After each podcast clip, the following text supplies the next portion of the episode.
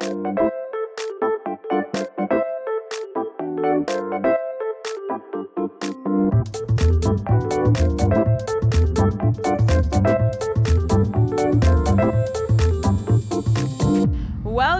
the Saniac podcast, everyone. I am Shanni Suissa, podcast producer from LA. This is Zach, all the way over from the East Coast. And tonight we have a special guest with us and longtime Saniac OG, Miss Jessica. Woo! Hey, Jessica. Hi. It is a pleasure to have you here tonight. We are going to get into a lot of great stuff. Uh, but before we do that, I want to let you guys know about our sponsor, Stitcher Premium. They are freaking fantastic. You can go to stitcher.com forward slash premium and use our promo code Saniac for one month off your monthly plan. And it is really sick. You get to listen to all your favorite podcasts ad free. Uh, so check that out. And again, don't forget to use our promo code Saniac. Uh, we have a lot to discuss tonight, you guys. I'm going to give you guys a little outline before we get into everything. Uh, if you guys, well, we'll also do a debrief of everything that happened with the Saniac podcast on Twitter lately, and we're gonna, we, let's just say we're gonna get into everything. There's so much that's been going on. It's been crazy, okay? Crazy weekend, crazy week, uh, and then uh, Jessica will hop- Jessica will hop off, and then we'll get into uh, the recap for a bit. Uh, but you know, we uh, listen we know that we spoke on a lot of the issues that have been going on uh, in the black community and everything that's been happening on MTV. And, you know, a lot of that is just because we have a podcast about the show. So we feel like, you know, we really do need to comment on these topics. They're very important to us.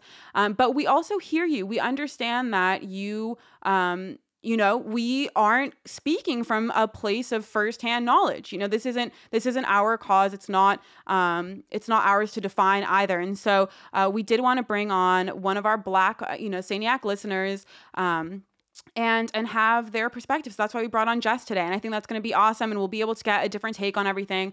Um, and that's you know that's what we're all about. Like genuinely, when me and Zach say that we like when people disagree, we're not lying. we are not lying. Mm-hmm. We like that because we the last thing we ever want Saniac to become is an echo chamber. And on top of that, the you know, our goal is not necessarily to build the world's biggest challenge podcast, but it is to build, you know, the best challenge community. We want the best challenge community. We want quality over quantity. And so that's what we really focus on here. And that's why we also don't like spend all of our days defending ourselves on Twitter because who the fuck has the time? You know, we've got a great fan base as is, and we love you guys, and you know, we don't need more. You guys are enough for us. You know, that's like, and that's how we feel about it. So, anyways, why don't you just tell us a little bit about your background? You know, where your family's from, maybe when you started watching the challenge. Give us a little bit right. of that.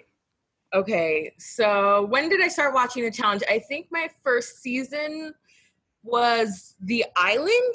Ooh. If, if, I'm not mistaken, that was my first season of the That's challenge. an interesting starting point. I like yeah, that. that, that is. Uh, yeah, yeah. And uh, that was that was my first season. And then I was like an avid watcher. And then me and my sister would obsess over we were teenagers at this time. Like we would obsess over CT and DM. Like it was just like I know. We I did that too, you know. Like I won't yeah. lie. yeah. Yeah.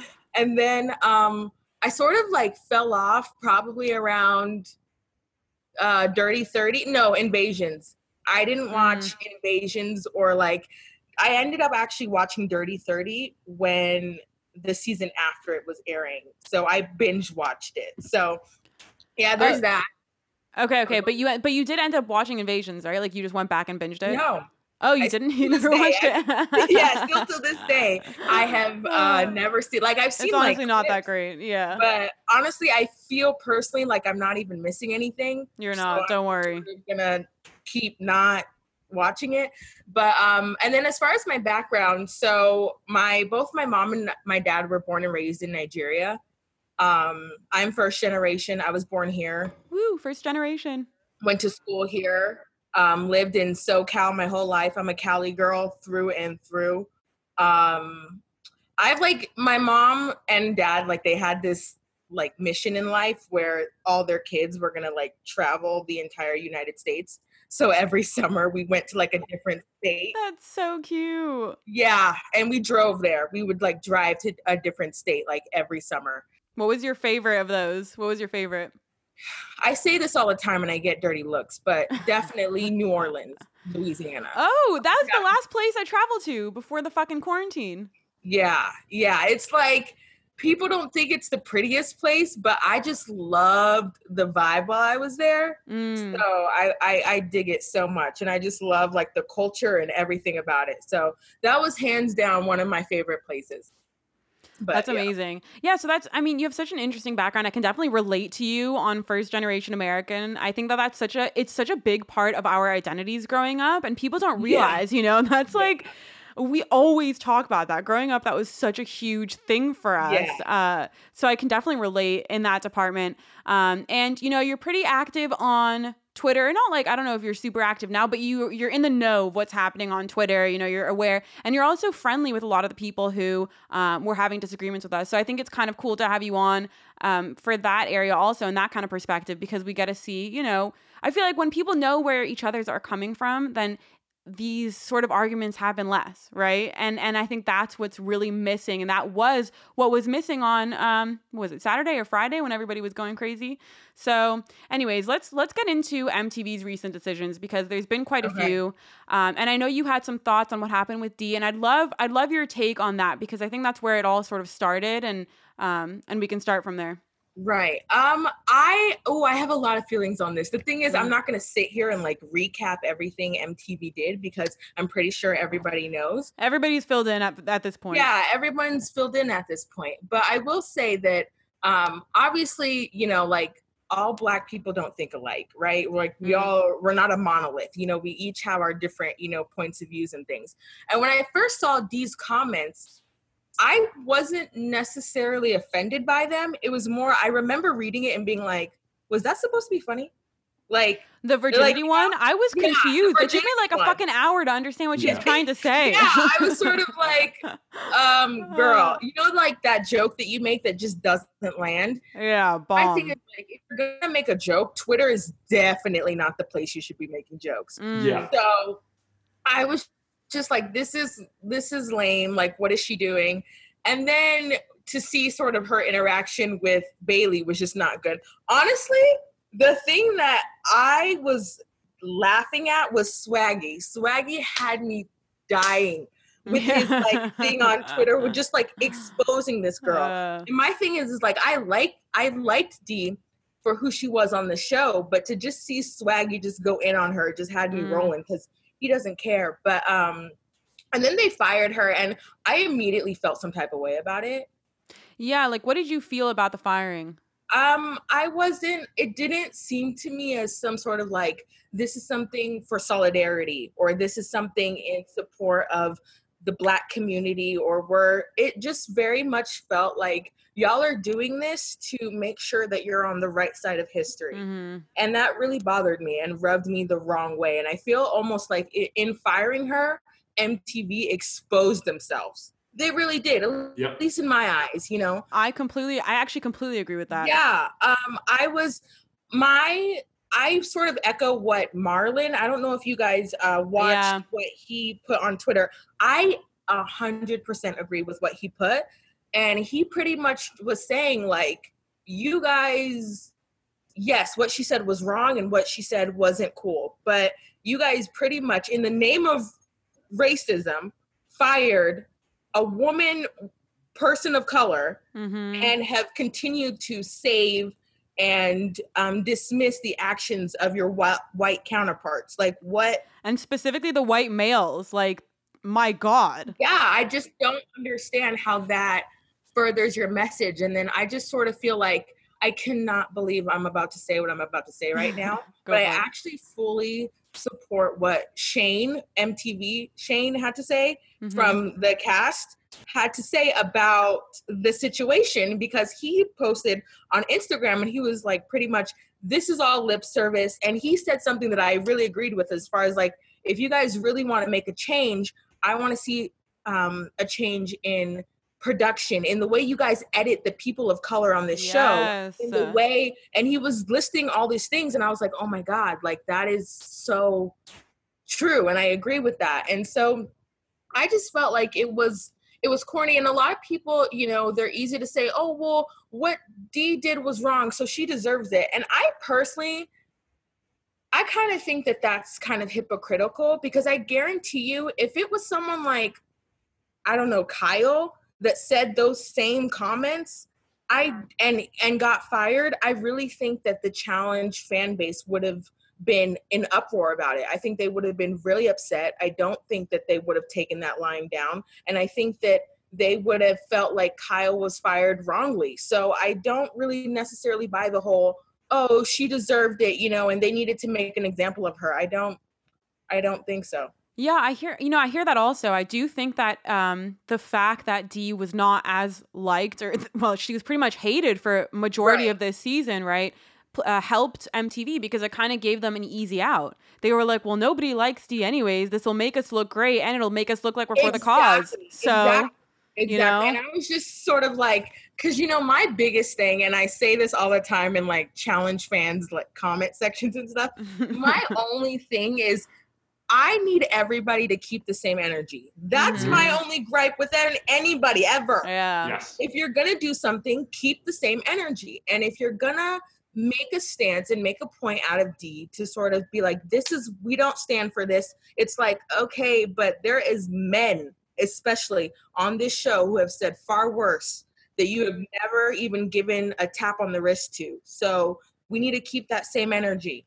I mean, the whole thing for me is that, like what Shane was saying, I mean, I, we, we said this on a, a couple episodes back. It just feels like a huge smokescreen.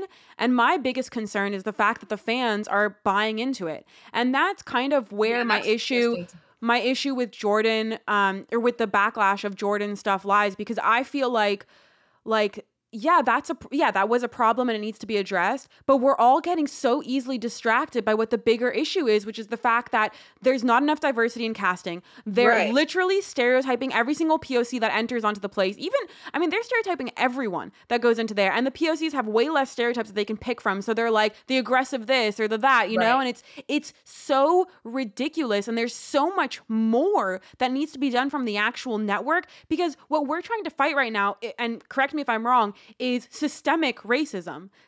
Racism in systems. And reality TV is a fucking system. And the way that the challenge is produced is a system. And that is what we need to be. It's like it's like MTV is allowing us to go after the cast members because they want us to keep doing that. They want us to be distracted and not you know put the spotlight on them which really Right. needs to happen I think I think the show really needs to first of all, you guys need to amplify your voices of color or your people of color.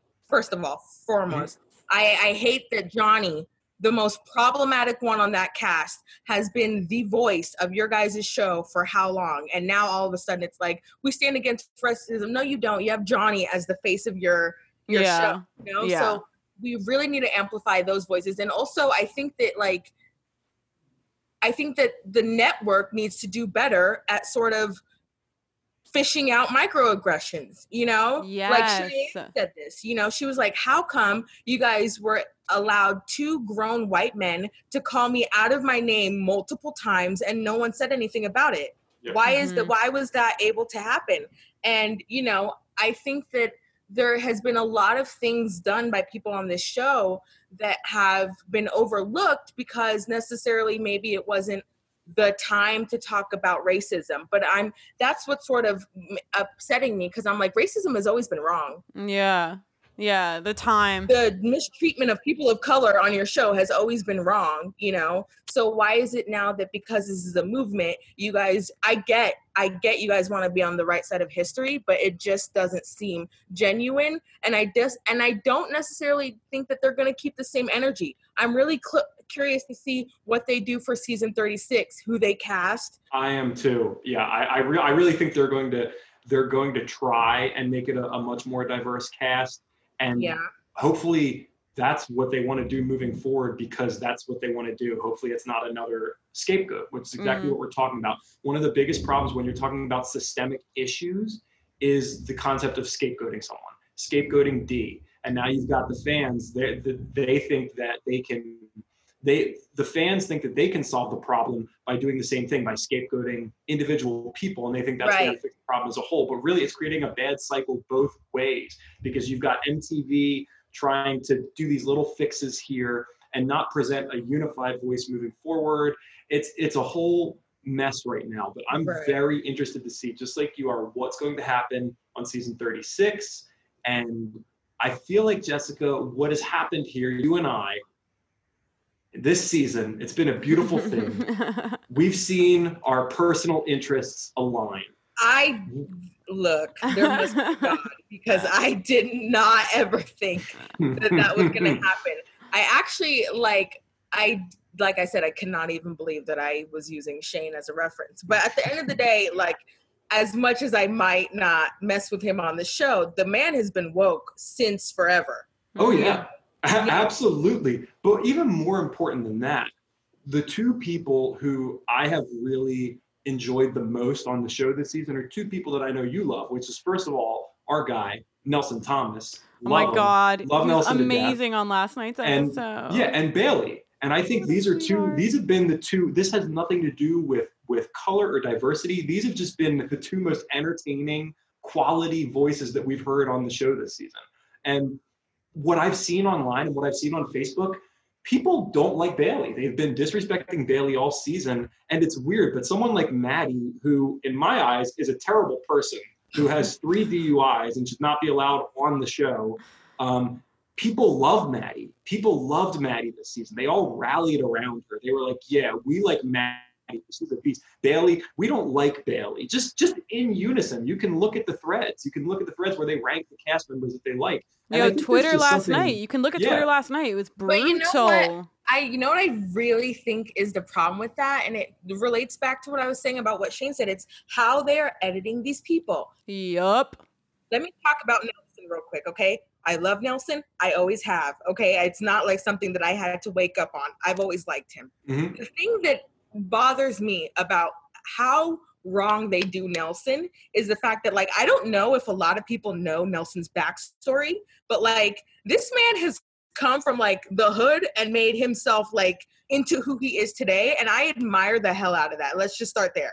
But also, like, the fact that a lot of people like they see Nelson and they'll say things like, "Oh my God, he's the definition of toxic masculinity. He hates women. Da da da. He's angry. He's this." And I'm like, "Okay, see, I blame the show because when they show Nelson, what are the things they show about him? They Mm. show him lashing out. They show the moments where he says stupid things, you know."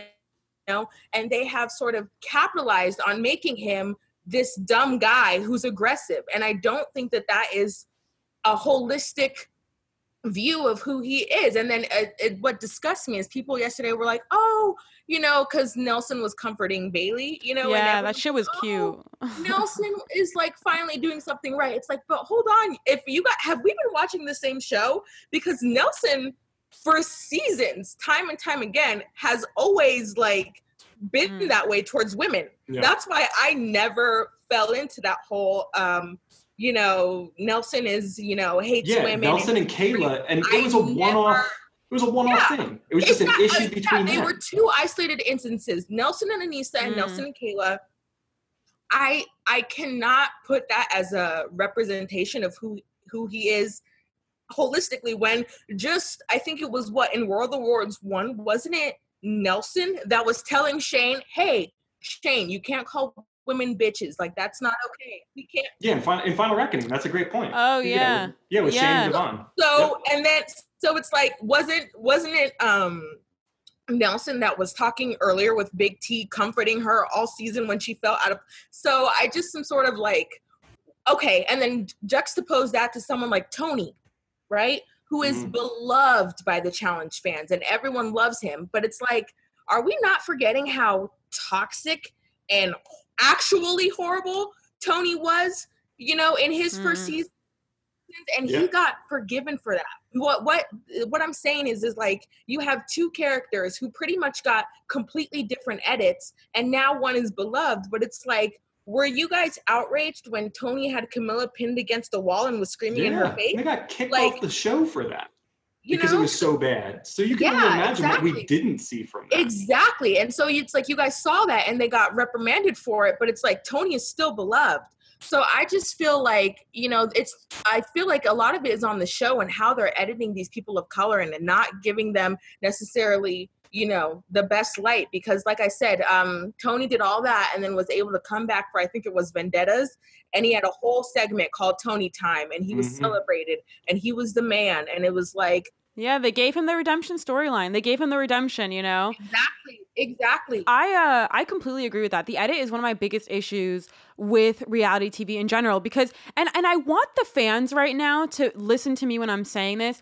You can notice because of what they're doing now by taking out Dee from the episodes, you have a very unique opportunity to be able to be aware of the fact that they can alter these storylines in the snap of a finger. You know what I'm saying? Like it takes no effort for them to change who they want to focus on, how much time they want to give them on camera. Everybody's got stuff going on in the house, but what you see is what they choose for you to see. And that is exactly what's happening right now by them removing Dee. You guys actually have visible proof of how easy that is to do. I mean, we barely even saw her, and there was definitely plans for her to be huge storylines in the last few episodes. So you know that it's feasible to completely switch someone's personality on TV. You know that. And with Bayleigh, for example, on last night, they focused on her rage as opposed to the panic attack, right? Right. Right. So, oh, yeah, I so, was gonna say so it's like you know that's that's such an obvious example, just right there in front of our face. It's like they could have easily gone the route of focusing on the panic attack, which they've done with other people like Ashley, who've had panic attacks and things like that in the past. So I definitely think that the edit is a huge issue, and it's something that people do not talk about enough. Yeah, yeah, and I and oh my god, if I I could talk all day about challenge fans, but not like the group, but I'm saying like fans of Yeah. the challenge Yeah. because I just sometimes I have such an issue with the way they look at things because I'm just like, why you got? It's almost like they hate women that like have any sort of dominating personality. It's almost like they want nothing to do with it, and it's I don't I don't understand that, and so I don't get the Bayleigh hate. I really don't. Um, a lot of people think like she's. I thought it was funny on la- uh, yesterday's episode when she was like, "I either it's either tears or screaming. I go from zero to a hundred, and it's like, Yeah, but who on the show like doesn't? You know? So it's they've been like in a they've been in a bunker for two months. I mean, I'm sorry, but that's like that's intense, man. There's no cell phones. There's no shit. There's no fucking books. Like that's intense. like think about it. You can't hate Bayleigh and like love Nany. Yeah. They are the same- Yeah. like they operate the same way. They're both ah. very emotional women, you know. They're very outspoken. They're not afraid of confrontation. You know, they're, you know, they say what they mean. So it's just sort of like, if people could watch the show and, and this is this is why there will always be so many debates in challenge fandom if people could all watch the show with a general understanding of how editing works with with an ability to drop this double standard with an ability to just watch the show and, and draw conclusions without having to listen to what other people are telling you then we would be we wouldn't have to focus on this stuff so much but it's Mm. because there's so much misunderstanding and misinformation out there and it's because mtv is doing such a bad job presenting these current issues to us that we have to keep talking about this and we have to keep trying to sort through the bullshit because you've got unfortunately one of the things that you know from my perspective in, in what we discovered this week on twitter is people are trying to fight negativity with negativity and that is really Mm. unfortunate and i took time to reflect on some of the stuff and you know first and foremost the uh, the tea time podcast um, they they said some stuff to us and you know guys just knowing me in, in general you know heads up i'm i'm a really sarcastic asshole like i, I Yeah. just am so Facts. so um, I will I will give that you know I will give that to you in my response, but that that's that's me like that's my defense mechanism. That's not me trying to discredit your your hurt or how you feel about racism or how you feel about comments that people have made. And I think that that was lost in some of the stuff that was said between us and tea time. So I, I reached out to them and I said, hey guys, I, I'm really Oh, sorry. Guys, this was Zach's idea, and he's Yeah. he sent all the messages. I'm telling you, this was 100 percent Yeah, his this is all idea. Like this was pretty crazy. I was like, all right, But I wanted to seek them out personally and say, hey, um, you know, I listened to what you guys had to say, and I I understand that you guys don't, you know, we don't know each other at all. You don't you don't know how I operate. I don't know how you guys operate. So I'm really sorry because I feel like I said stuff that offended you and made you feel like I was minimizing your voice, and I really didn't want to do that. So I would love it if we could talk about this in DMs, or we could even, you know, have actual civil discourse. Which is one thing I was calling for. We can have actual civil discourse about. They said, sure, let's do a podcast. So we're going to do a crossover with them.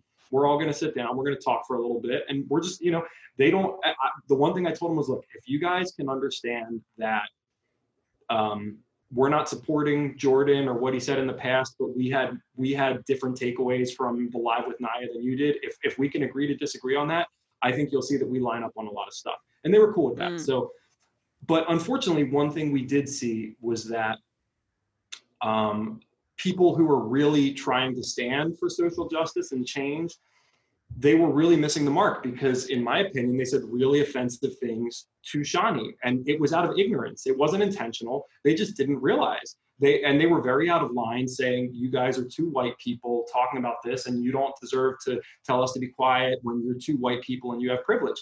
And they, it's like they weren't getting it when I was personally trying to point out, and say, hey, I am a white man.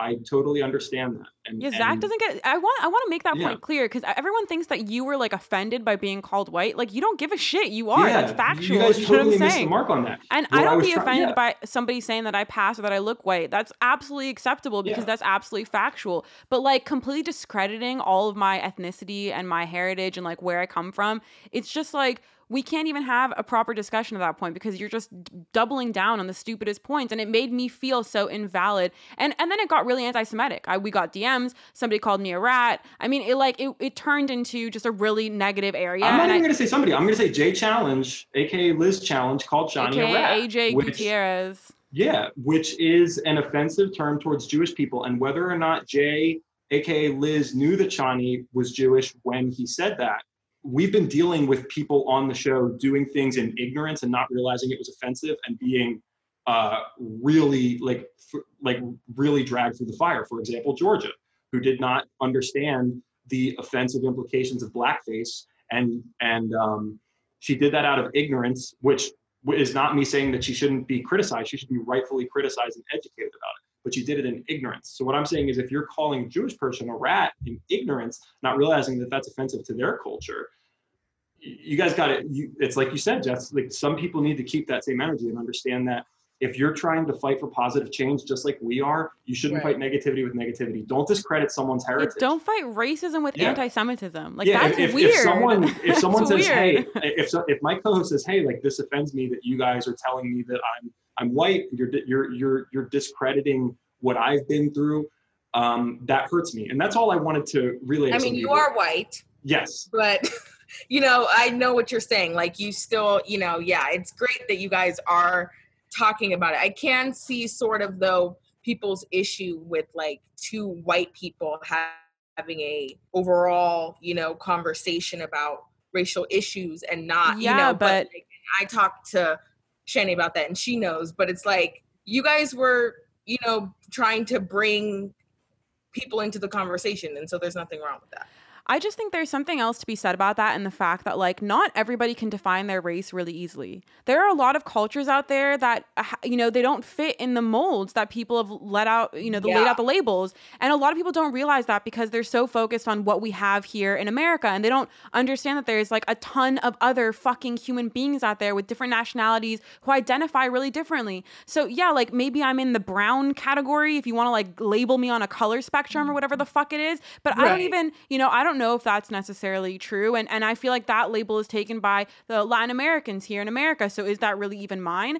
And you know, on the census, a huge issue that a lot of people have is that MENA, which is the Middle East and North African, a lot of times often clumped together, has yeah. no has no descriptor. There's no um, there's none of there's no category for us on the census. So there's no data on us. We're just sort of lumped in with a bunch of other groups, and you know it it doesn't and i think that's an issue and i think that's kind of a problem for us and and being able to identify ourselves there's like a huge reddit there's a few actually huge really cool reddit, reddit, threads no. okay so there's there i was stumbling across all these reddit threads of um what do you say when people ask what your race is if you're moroccan like there's genuinely a ton of moroccans who are out right. there discussing this. And a lot of them were just like, I just say Moroccan. And that's literally what I've always said because I don't know what else to say. I'm not trying to, you know, I'm not like this, that, or the other. I'm just, yeah. I'm Moroccan. And that's, that's how I identify. And, and I think I just had a big issue with people like trying to tell me, well, no, you're this or you're that. And, and also, I mean, this this boils down to the issue that we spoke about, which is the fact that nobody's listening to our podcast. They were criticizing based on assumptions from tweets, and so yeah. we actually, I I started the conversation by saying that like I accept my privilege and I understand where we're coming from and that we aren't speaking from a firsthand perspective. But they mm-hmm. obviously didn't hear that, you know. So so Wait, I who you know the Twitter, you or Zach?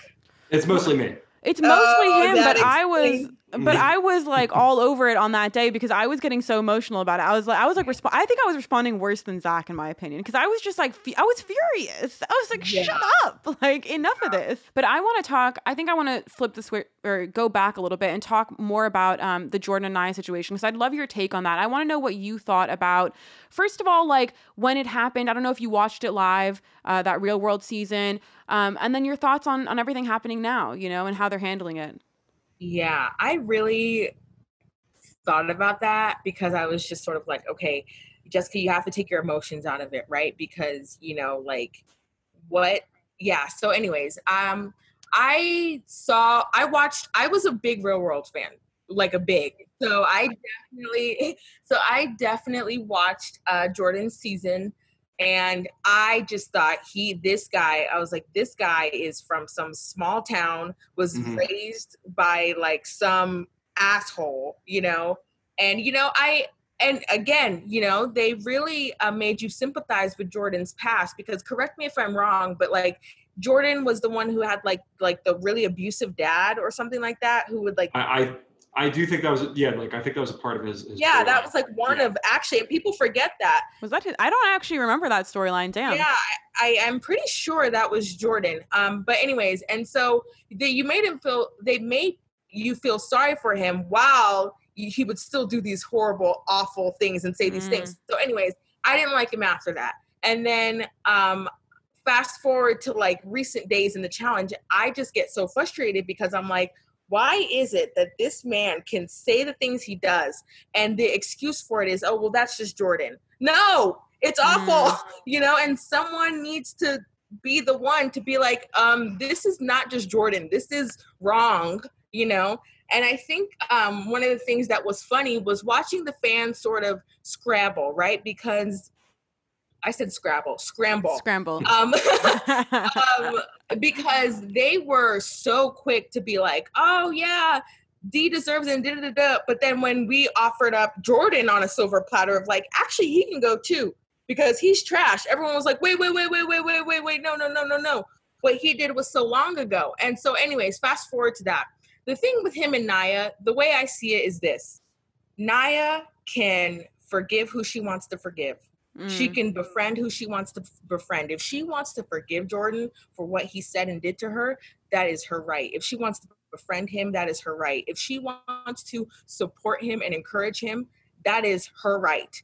But Mhm. not all black people are obligated to feel the way she does. And that is what I've been seeing a lot of. And that is Mm. disgusting. And that needs to stop. People need to stop telling black people how they should feel about racism, period. That's not okay. So just because Nia forgave him and befriended him does not mean that other black people or people of color should just do that just because she did. That's great that she did that. I'm happy for her. But that does not mean that we all need to take that posture. And I think that I've been seeing a lot of people sort of telling people that they don't have the right to be mad at Jordan. Like because Nia forgave him, you mean? Yeah, that Mm. that needs to stop. Yes, we have every right to be mad at Jordan because what Jordan did was wrong. And as a black woman, I am absolutely have the right to be mad at racism. Period. And that's what that was. Well, it's the same thing. Just as Nia has the right to forgive him, you have the right to be mad at him. Do you know what I mean? Everybody, Right. every individual has the Right. right to feel the their own way about that situation, and and, and Right. you know, everybody. Yeah, exactly. Look, I saw a lot of people dragging Nia. And I don't necessarily think that was warranted because, like I said, Nia Mm. has the right to to because it happened to her. So I'm not going to tell someone how they should handle what happens to them. You know, Absolutely. she wants to forgive him and she wants to befriend him. That is her right. You go, girl. Good for you. But that does not now mean that every other black person should be like, um, Jordan's great now. Nia forgave him. It's like, mm, don't stop Mm. doing that. That's corny. It's whack. It's not good. Don't do that. As to what you're saying, Jess, I think that because this is such a sensitive issue, I think there's a lot of people who felt like that's what we or or, or that's what I was trying to say. Like, hey, you guys Mm. can't be offended about this. That's that's what we've gotten a lot. Yeah, I and know that's that wrong. Yeah, Yeah. and and I I don't I I I really hate that that I don't know if there's anything that we said that is is making people think that or if that's just the stance people are taking without having listened to what we said. The one thing that I wanted to point out and that I think Shanni agreed with is that there were people who went into that live, into those lives they did with with their minds made up to say one, you know, we're going to blow up the comment section, which I, I thought was bullshit because everybody. Well, there was had, a tweet about it, so it wasn't like a conspiracy. Yeah. It was like tweeted And- out, like and blow and it up. you know every, everybody should have if if jordan and nia want to partake in civil discourse and tell their story together whether you agree with it or disagree with it they should have that opportunity i think it's stupid to say hey let's troll the shit out of it and two um, people were saying you know there's just so much conjecture people are saying oh jordan's you know mtv's paying nia to do this jordan's only doing this to save his to save face whether or oh not you shit! I didn't even see those. well, Okay, but that, people are that- entitled I to- did yeah, not see that's those. people can totally have that opinion, but the the people who have that opinion need to understand that it's it's pure conjecture. You know, there, there's nothing to confirm that. The only thing that we have to go on is what they're saying to each other. And if you like it, that's fine. If you hate it, that's also fine. It's it's totally fine either way. And people just need to agree to disagree with us. That you know, we personally, Shanni and I, uh, one and a half white people, um, thought that it was at least positive that they were able to get together and tell their story. And that's all we were trying to say. And I totally But I understand why some did- people thought it was bullshit. and and and you know maybe the way that we made the point um across i mean whether it was from people listening to us or on twitter you know there's words were not fully said so it's very feasible that people would take it that way. And so we definitely don't want that to come across ever because everyone has the right to feel their own way about everything. And we especially here like I mean, disagreeing with us is everything we want and more because it also pushes us to grow. Because what if there's something that we're missing there? What if we're not, you know, looking into it enough? And and I want to be able to hear all the perspectives on everything because I feel like that's what makes you the smartest possible human. And that's, I mean, that's my goal really. Like I want, you know, I want to achieve that sort of level of intellect, and I think that requires seeking out all these different opinions. And um and and.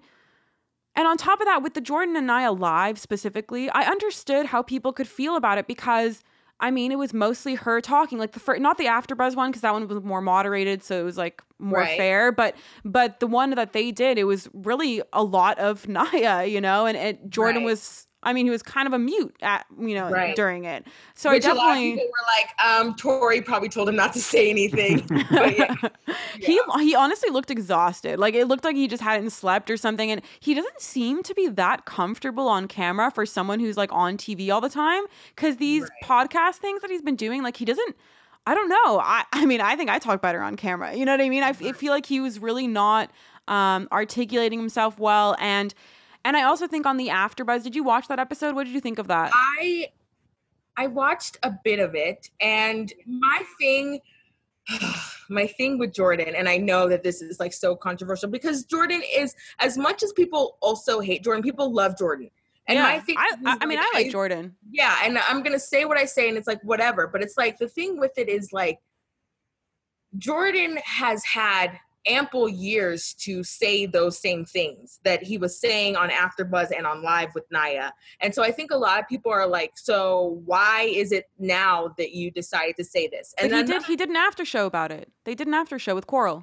Oh, and that's the thing is I think I saw that where they after his season of Real World aired, Yeah. they brought him on AfterBuzz. And the thing that I find weird that no one is talking about is I'm pretty sure I saw the clip where they asked him to clarify what it is that he said and did.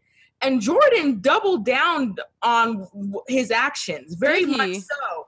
And so I think that it's sort of, at least in my eyes, I just don't really buy Jordan's thing. And then also another thing that I'm seeing that I think is corny is a lot of people are saying, oh, well, you know, the Jordan thing happened so long ago, you know, like that should and it's like, what?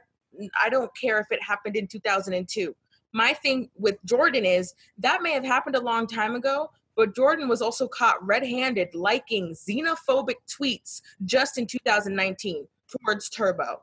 So it's hard for me to sort of accept this narrative that they are Mm. trying to build behind Jordan that he has grown from what he's done, from what he said, when he, as of 2019, was liking and retweeting very xenophobic comments that were not okay at all. So I'm just sort of like, okay, does this look very scripted and fake? It absolutely does. But that's just my opinion of it, right? Um, I think that um, I, I, I especially don't think that Jordan can get away with saying those things now, you know, and Well, I yeah, I mean, of course not. yeah, and I just, and I also just think that you know he may maybe has changed. You know, Marlon also the the part where he was on AfterBuzz, he also said out of his mouth like, you know, I was Jordan's roommate. We were partners on Rivals. Like Jordan has changed, you know, mm. and so, you know, if everybody's saying the same thing about Jordan, then I'm, you know, it's probably accurate. But I'm just saying the optics of it was very bad, and I just think that people need to stop telling people how they should feel about it when they have every right to feel how they feel. I hear that because I also get I you know because I feel the same way. I mean, for me, it's so easy to be able to relate because anti-Semitism anti-Semitism is so prevalent. So I can just easily quick, you know, switch to like, okay, well, how would I feel if somebody, you know, had said exactly. super anti-Semitic things and yeah. was on like an apology tour? And so I don't know, but I, you know, I generally think I would feel a similar way because like you said, something that I always look for when it comes to like a person's growth is the people that are around them. Because I feel like the people who are around them who know them best through the facade of social media or fucking editing on TV shows or whatever it is, I feel like they have more of an inside look into how this person is.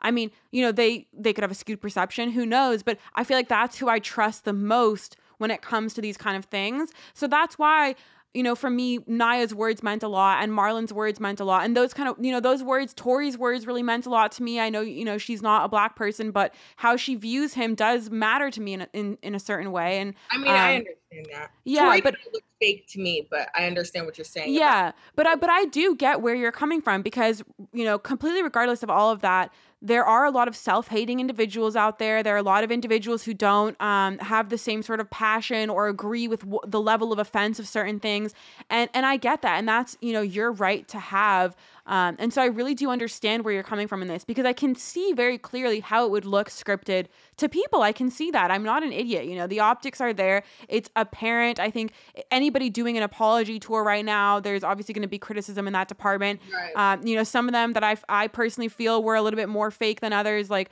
that Big Brother guy. I didn't even watch most of it, but I saw without sound. Okay, I should probably watch it before I judge it, but I saw without sound and it just looked really weird. Like it just didn't. Yeah it wasn't the vibe. So so I I definitely do get that, you know. Um, but what I I want to ask you about your thoughts on um uh, on Tori actually and everything that's been happening now because she's been very active and very vocal. Mm. And I mean, mm. I'd like to know from you is that the right way to go about it is that what you guys are looking for as an ally in the cause like is what's what's the perception there from your side yeah i i have such a torn relationship with Tori. I really do. I feel like Tori, I appreciate how she uses her platform. I will say that. I will say that. I will say that I think that um, out of all the ways someone could use a social media platform, I appreciate the way Tori uses her platform.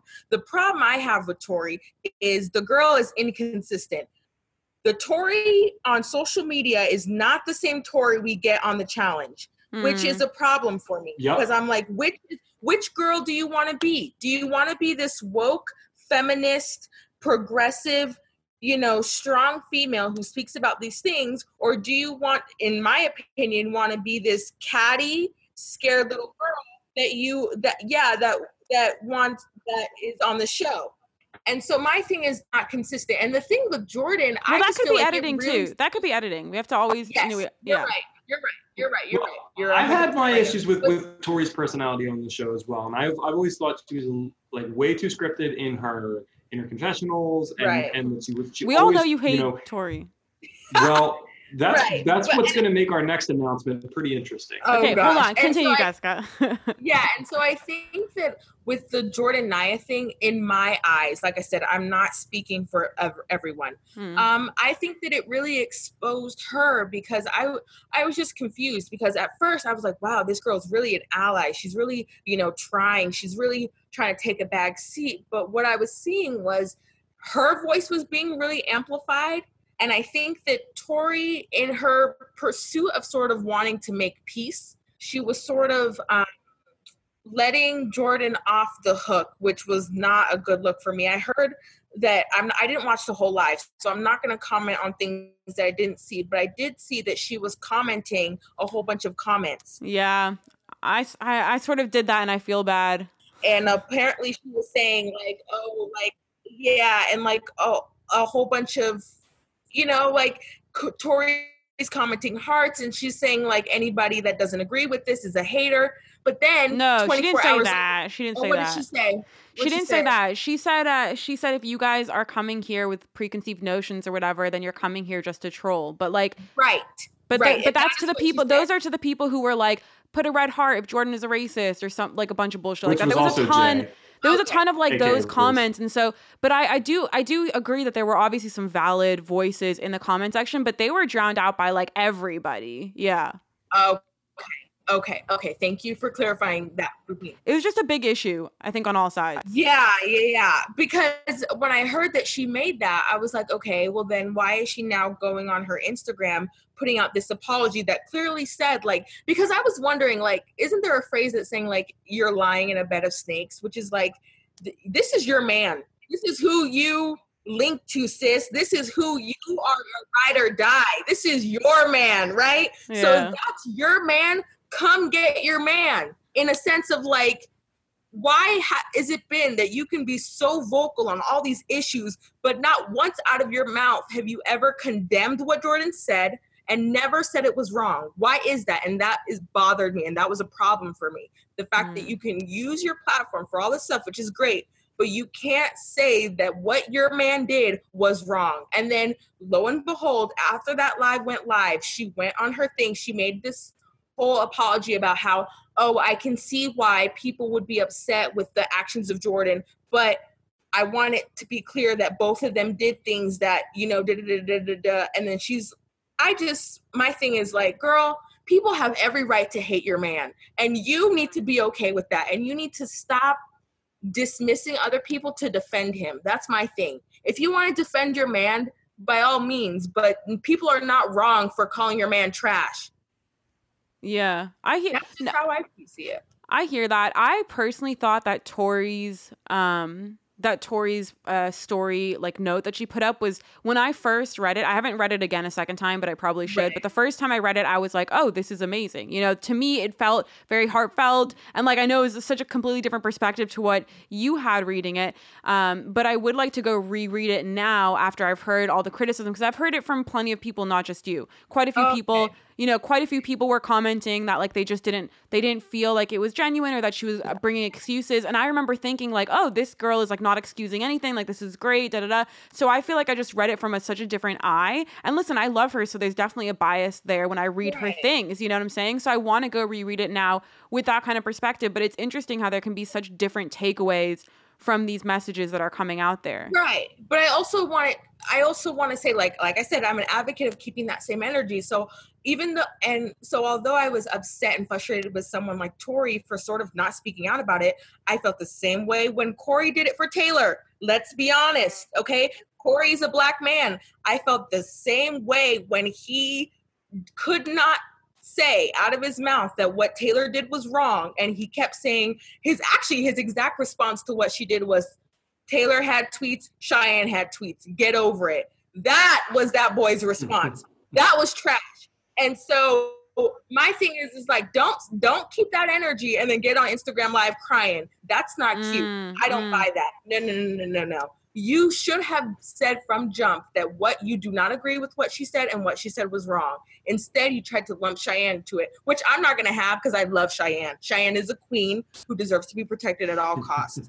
I think that there. I think there's also a difference in uh, the quantity of the tweets between Cheyenne and Taylor. Do you know what I'm saying? Like you could fill up a whole page for Taylor's, and Cheyenne had a few, and yeah, they were bad. Okay, whatever, Right. they were bad, but they. I don't think that you can equate those two at all.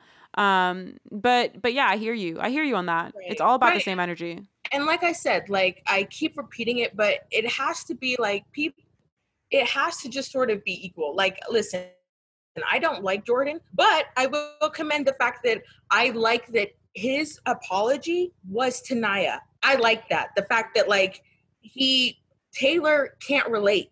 She can't relate. The per when she spit on Alicia from Are You the One Oh, I heard about this. went on AfterBuzz just last week and saying I never got an apology. Mm-hmm. So how can so I no longer want to hear this um oh but you know Taylor had a whole episode where she apologized no she's Wait, but that wasn't that was about the tweets because I didn't know about this whole Alicia thing until recently. Yeah, that, that was on Ex on the uh, Ex on the beach. Yeah, but my yeah. thing is is like at least Jordan apologized to the person he wronged. Taylor never did. So in my eyes like she's just as canceled. So my thing is just like everybody has got to be treated with the same sort of yeah, that's exactly how I feel about anti-Semitism. Like that's how I feel about anti-Semitism because there's yeah. this there's this crazy high standard for racism now and for for just anything for xenophobia and all of that. But there's like the lowest standard ever for anti-Semitism. I mean, you can you can be canceled for anything apart from anti-Semitism these days, Which and is, it's just ridiculous. It's literally ridiculous. Yeah. Yeah, wait. So I want to know what your thoughts are about um, the editing now. Like, what do you think about their decision to edit Dee out of all the episodes as a as a viewer and also from the BLM perspective? Like, what does that look like to you? Um, I don't like it because in their statement they clearly say we are going to run this show mm. as you know scheduled, and so my thing is like and I think even Leroy spoke about this. He was like, "Wait, so y'all gonna edit Dee out? But like, where was this energy when Camila was literally calling me an N word to my face? You know?" But anyway. Yeah, and then winning the season. Yeah. So, uh, um, I, my thing is, listen, just let the show play out. You know, Dee is a big storyline. She is. Oh well, my thing is my at least my view on it is you already fired the girl. So we already know we're never going to see her again. We already know that she's not um, uh, invited back on any show. We already know that. So my thing is then just let the show play out. Let her be seen, let her win because I'm I'm pretty sure the day they fired her, I was laughing because she went on to go win an elimination and two dailies right after that. Uh-huh. So I'm like are you guys serious right now? And I order so I sort of almost feel like they're shooting themselves in the foot because I'm like, have you guys? Let's be honest. Everyone hates Dee, but no one's really watched since she's been fired. Yeah. so you know, so I'm sort of just like, okay, well, what? Yeah. And so I I don't know. I feel like they should just sort of leave it alone. And as far as like the Black Lives Matter thing, it's like I understand why they're editing her out. Okay, I'm not going to sit here and act like I don't understand it. I do. But my thing is, like I said in the beginning, it's tainting it though, because you're also giving people like Johnny more storylines and more confessionals. And it's like, hasn't he also been a very big per- perpetrator? So my only thing is, is if you really care about Black lives and if you really care about um, what your show is standing for, who are you giving the voices to? You know, like who is it that you are you know highlighting and um you know and eh, you've given Johnny all of the screen time and all of this rah rah rah rah rah, but yet you're making Bayleigh look like a screaming psychopath. So I just sort of, yeah. So I just sort of feel like you guys are really not. It doesn't look genuine. And my thing is just let the show play out how it's meant to play out. I understand Dee is fired, but I just feel like because I understand it's a show, you guys will be doing your show more of a benefit if you just keep her in, if you keep her confessionals in. Because what we have five more weeks of it. Let's just see five more weeks of her. And she's obviously a villain in it. It's not like they're. It's not exactly, like they've at any point. Exactly, yeah. exactly. So it's you know? like you. It's, like it's, not like you're gonna like her anyways. You know, yeah. you're still gonna hate her. So you, they might as well just show what she's doing and what she's saying. I don't necessarily think it's necessary for them to be making a point to sort of erase her from this franchise. Mm, I really, I, I'm, I'm so glad that you see through the facade of like the PR moves, and I'm just, I'm glad that that's being picked up on. I was a PR major. Yeah, well, there we go. See, yeah. communications oh, awesome. majors. It's because we're yeah. communications majors that we're literally yeah. like sitting there looking at this and, and we're thinking, I mean, are you kidding me? Like, who are you? Who are you trying to sell here? Like, exactly, exactly. and I'm just sort of like, I really hope people are not buying this. They are though. And that's why I'm saying, like, I this whole thing. If there's anything that's come out of it for me, it's really made me look at MTV sideways. Like, I'm really, really looking at them like, mm-hmm. y'all. Mm-hmm you know, one one thing that I was posting about um, recently is well, it's just last night I think that really sucks is MTV. used to be, you know, this MTV here, this this this shirt right here, what Oh, God. MTV used to stand for. It used it used to be like be back in the a- 70s. I know. no, that's funny. Um, I, I found a clip recently from it was it, it was on MTV in 1992. It was May 1992. It was shot in the middle of the LA riots. Um, by the way, if you guys haven't watched LA 92 on Netflix yet, it is just an insane, like, incredibly powerful documentary. Was born during that time. well, it's it's a look at at the famous LA riots that happened in the wake of the officer acquittals for the Rodney King beating, Um, Right. and the destruction and the damage and the anger and all of the issues that are still an issue that, that are we're still seeing playing out today. To see all of that happening almost 30 years ago is is just insane. And I wanted to. It just reminded me that you know MTV at that time it was an it was like a network of integrity. They had professional journalists who had they were like a voice of the youth and instead of going to twitter and facebook to find their news people could literally tune into mtv and they could see all different kinds of voices genders races on display reporting for the people and it was re- it was really amazing to watch and then to see what we have now is that we there is no face of MTV now. It's I think Johnny Bananas is the face of MTV and Rob Dyrdek, and that's a goddamn shame because That's this- sad. It's, it's sad. It's despicable. So There's sad. nobody talking to us from the network to say, hey, like I am the guy that you watch on MTV every day, and I'm here to tell you like what's actually going on in the world. Don't listen to this unsighted source that you're seeing on your Twitter news feed. Listen to me like I, I'm an actual journalist, and I'm telling you like I respect the voice of the youth, and here's what's going on. That's what MTV used to be, guys, and you know we're, we're living in a much different time now. Yeah, I don't think are. it's nearly as credible and as you know, no, as, no. as it used to be. What are you getting? all. You're gonna get your news from ridiculousness. Like that's literally what's on right now. Yeah, yeah. It would be like Rob Dyrdek, hey guys, you know, this is this is bad. Things are crazy right now. Thanks, Rob. Um, okay, so anyways, before we let you off, Jessica, I do want to let everybody know uh, that she's writing a written piece. So you'll have a written piece for us. Everybody can check that out. Um, some more of your thoughts on this, and I think that'll be great. Jamie's is going up. I'm sorry, you guys. My my laptop broke and it was just like a whole mess this Oh, week. No. No no. it Oh was yeah, I saw that. my Insta story. Yeah, I documented that shit very well on my Instagram. It was really It was so sad. it was literally a tragedy. But anyways, it's getting fixed. So um, I'm gonna get back to posting his articles soon, and uh, we'll have Jessica's. But before you go, I do want to just like have some final words from you to um, to the non-black fans. Like I want to know what what you want to say um, Oh, wow. to everybody that's commenting. I mean, what what's just a Yeah. from from what do you guys um just from your perspective of everything that you're seeing, what do you feel like they need to hear? I think they need to hear to listen more and talk less. Um, I think that that is a big thing. I think that sometimes the the white, you know, fans of this show, uh, I think that they think they're trying to make a point, and it's just like they, it's just laced with a whole bunch of very, very, very not okay things. And so I think that instead of being defensive, listen to what the people of color are saying. Listen, li- actually listen to it and try to understand. Ask questions maybe further.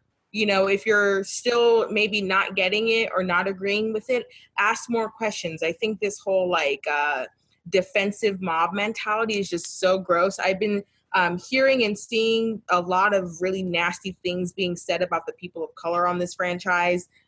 It's not okay.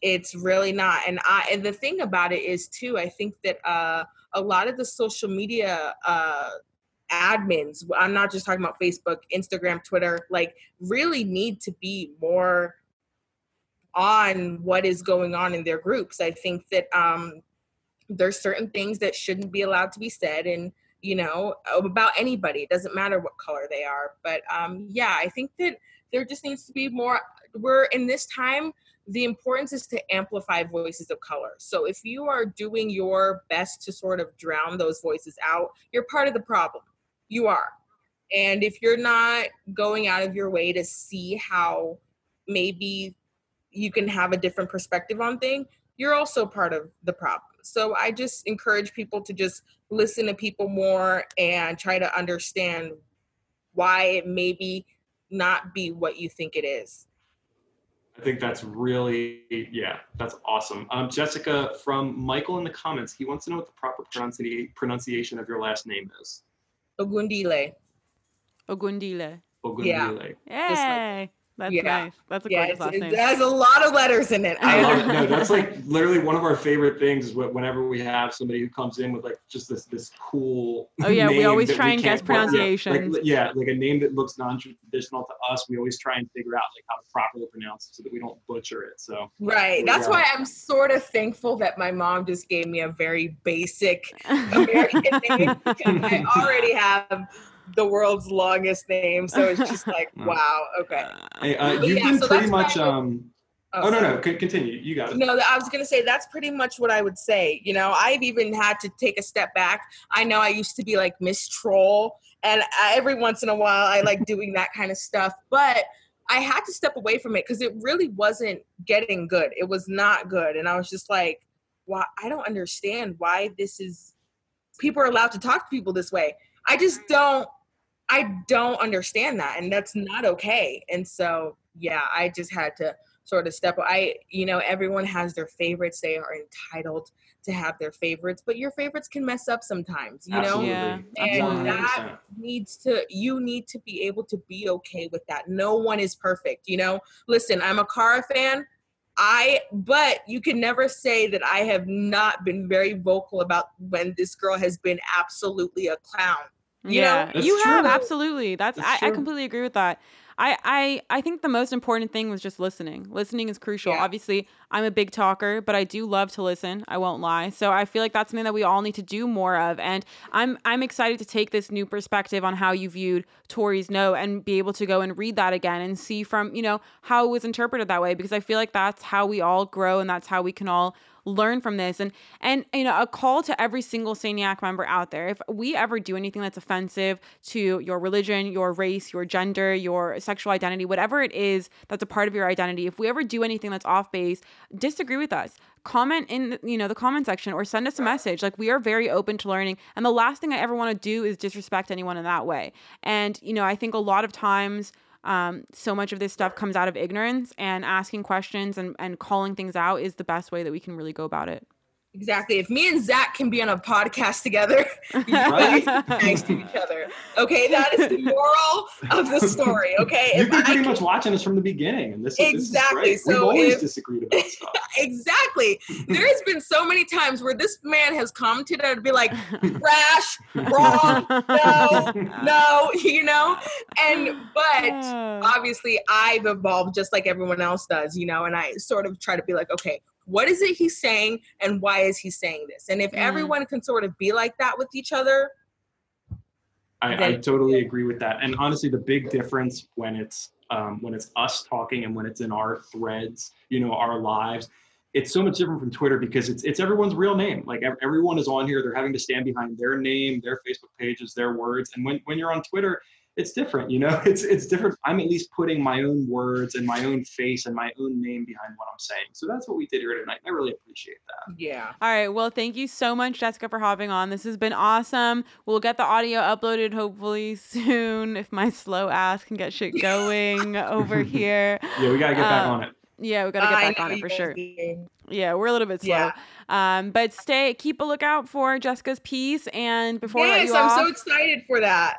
We're really excited. We, we're really appreciative that you're taking the time for us. and it's something that people can read easily and it's tangible if they don't want to listen to the whole podcast, you know. So right. um and and like you said like i'm all for amplifying voices i think that is so crucial so again you know a call to the saniacs I, we've mentioned this a bunch of times but if you want to write something please let us know uh, we're happy to publish it somebody is actually writing something under an anonymous name because they don't want to be um, they don't want their identity out there but that's totally acceptable as well so if you guys want to go that route please feel free i can put you down as saniac staff so uh, so yeah reach out let us know if you want to we are here to amplify and before we do let you go for good right now i do want to let you know that our guest on Monday is going to be the one and only Tori Deal. So we will definitely get into a lot of this stuff.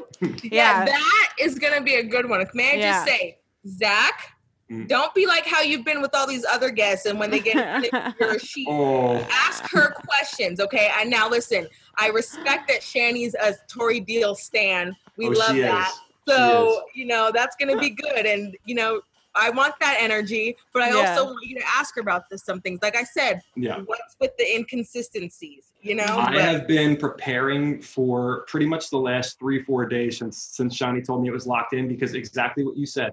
I've been critical of her on the show. So I need Yeah. to make sure that that I have all like I, I need to go in. Yeah, but we're keeping it nice a little bit. it's Of going to be nice. Yeah. don't I, roast I to, her. No, no, I'm gonna pro- I'm gonna properly present to her. And I mean, honestly, I made comments about Tori a month or two ago that she posted on her Instagram Yup. story. So Oh, we need to talk yeah, about all of that. to deal with. Yeah, we need to talk about that as well. So it's gonna be um it's gonna be an interesting one. Yeah, yeah. I mean, I I know Tori is good in the heart. I know that her and Shanni are gonna like be the best. It's gonna be great. It's gonna be awesome. We're gonna get really It deep. It's gonna be great. I'll Uh, watch it for sure. All right. Thank you we so much, appreciate Jessica. that, and we appreciate right. you. Thank you, Bye. Bye, Jessica. All right, you guys. We are going to get into the recap now. Let me just adjust my screens here. Ooh. We're gonna we're gonna blaze through this recap. Yeah, uh, yeah, we're gonna blaze through the recap. I love. We can't like you guys. We are not sure. This is why Twitter is not conducive for us because like 140 characters is not even a thing in our playbook. we don't even do hour long recaps anymore. We just can't. Okay, that's just not No, the way it goes. I mean, listen. There's a reason why my stories are like three minutes long. Um. Okay, so let's get into the episode. Woo woo. The episode um starts off with the post elimination aftermath as per usual. Uh, Bayleigh is trying to navigate, you know, the game without without Swaggy. That's obviously a big thing for her. Swaggy's just been eliminated, so she's trying to figure out like what the hell am I gonna do, kind of a vibe. Uh, then you have Melissa and Josh talking about needing to get their Red Skull. Shock. Uh, this is like you know, fucking every single episode. It is the same storyline. It is so annoying. Somebody else needs their Red Skull. Oh my god, can't believe it. yeah, over and over, lather, rinse, and repeat. Lather, rinse, and repeat. Wow, exactly. Then you've got Nany. She's saying that she's gonna go crazy if she doesn't get her opportunity to get a red skull. Um, then you've got Cory taking Swaggy's name down from the board. You have Nelson's hair looking incredible, absolutely incredible during this scene. And then you've got Fessy, Cory, and Nelson like all being all cutesy in their little new alliance, all excited that they all got the the red skulls and they're all qualified for the final. I love this little trio. This is such a bomb trio, in my opinion. Nelson's hair still looking so fresh. Yo, Nelson looks so good with that hair. Like he's actually all all of his hairdos this episode were great. He had Well, it's quite funny. a few. Everyone, um, everyone's been comparing Nelson's hair to um, to Kid from from Kid and Play from from the House Party series, and uh, Don't literally. House Party One, the original House Party movie. If you guys have never seen this movie, it's a classic, Never and it was on. it. It was on just before we went live, and I was watching it. It's one of my favorite movies of all time. You guys gotta watch House Party One. All I want to do to Nelson is fix his beard though, cause he does it weird. He's he does like an indent. You know what I'm saying? He's got like Mhm. he does his beard and then he goes in. I think he I think it's like a contouring thing that they're trying to do these days with beards. But I feel like a straight jaw beard looks better than the than the indent. So I don't know I- if he can I he can fix tend that to up. agree with you. Like Yeah, he would be so hot if he just fixed up that beard Oh wait, hold on. We're, we're talking about the we're talking Mm. about last night's episode now, so I Mm. need to I need to change my outfit here. Oh, oh, hold on, guys. Zach needs to get into game mode. Just give him a second, would ya? Would ya? Let's do it. Let's go. Oh, okay, we're ready to go. Zach has Mhm. the headband on.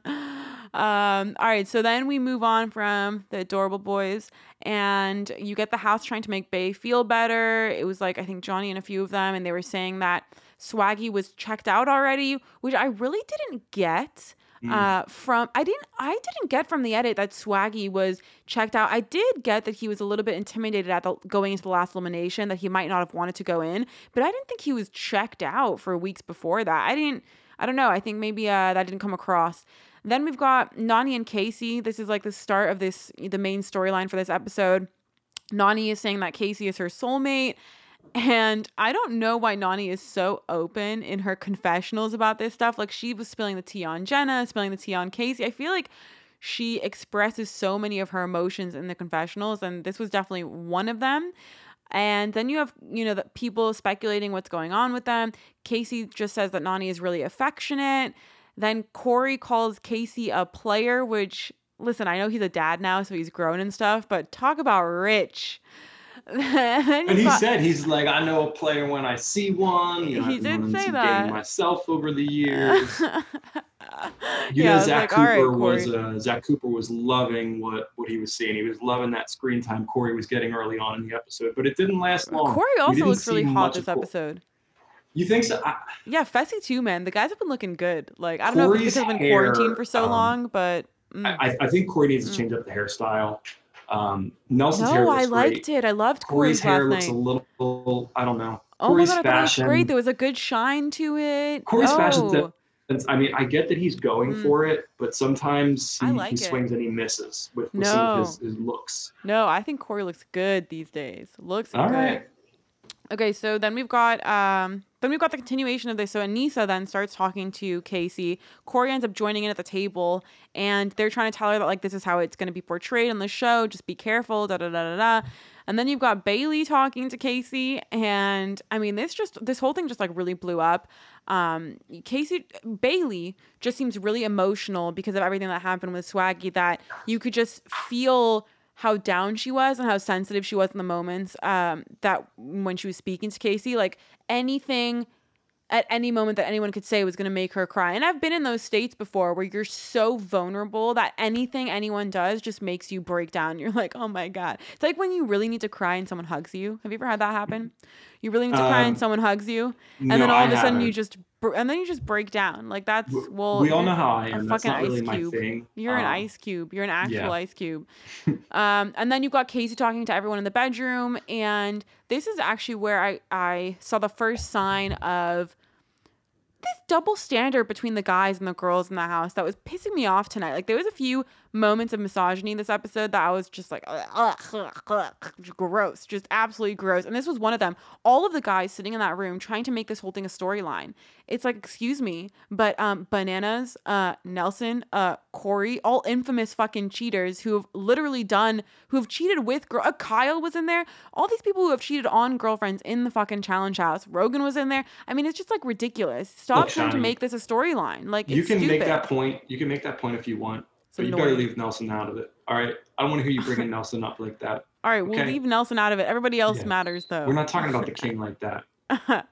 then we got you know what you know who it is though bananas really pisses me off the most when he gets on people's cases for this shit because it's so annoying he the only reason he managed to keep all of his cheating scandals on the DL was because first of all production edited him like a goddamn saint and because everybody on the cast kept it under wraps like they didn't create storylines out of it Yeah, that's true. Um, but he's is a a douche to everybody else this is a, a um, I would say very on brand comment by um, by Michael in our comment section. Santa Michael. Good Michael or bad- Oh, Santa Michael. Um, got it naughty Michael Look, this, these are his words. I'm just going to throw them out there, and, and you guys can comment accordingly. Trishelle many years ago got on Anissa about not knowing who she is, straight, gay, etc.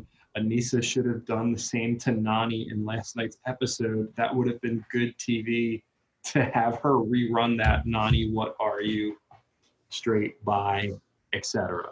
Michael, I don't think that would have gone over so well. I don't understand what he's trying to say should Anissa have done that to Nany Yes, that's what he's saying. He's saying that Anissa should have Why? taken the conversation that Trishelle had with her and then brought that, essentially, um, like re-racked it and and given it to Nany. Like That sounds like one of the to it. stupidest ideas, and that that right there is why you are bad, Michael. Okay, moving on. That- Daily that's why. Michael is not on the production team.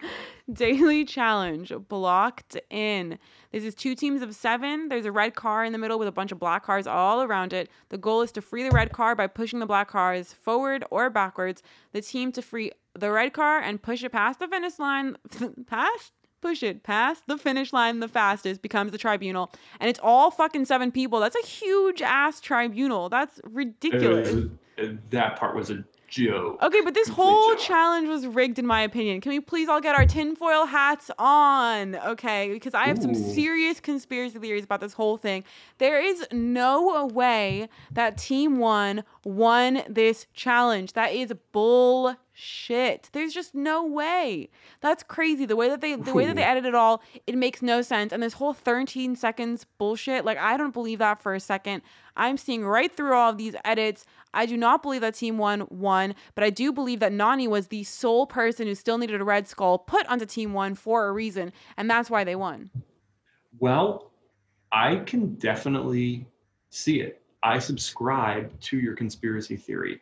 Um, the one thing that really stood out positively to me from this daily is it was in line with you know some of what I would list to be some of my favorite daily challenges in, in the history of the show. They've they've had uh, there was the Oh, challenge yeah. on Inferno um, where where Kendall won the uh, she won the Saturn, and they also did a similar challenge to this on OG Battle of the Seasons. Battle of the Seasons one, I believe. This is pretty much what Greg and I talk about all the time, and it was the blindfold one. It was when the driver it was a stick shift. The driver was wearing a blindfold, and everyone had to guide them through the puzzle through the puzzle. So they had to drive the car through the puzzle while the other teammates moved the other cars around.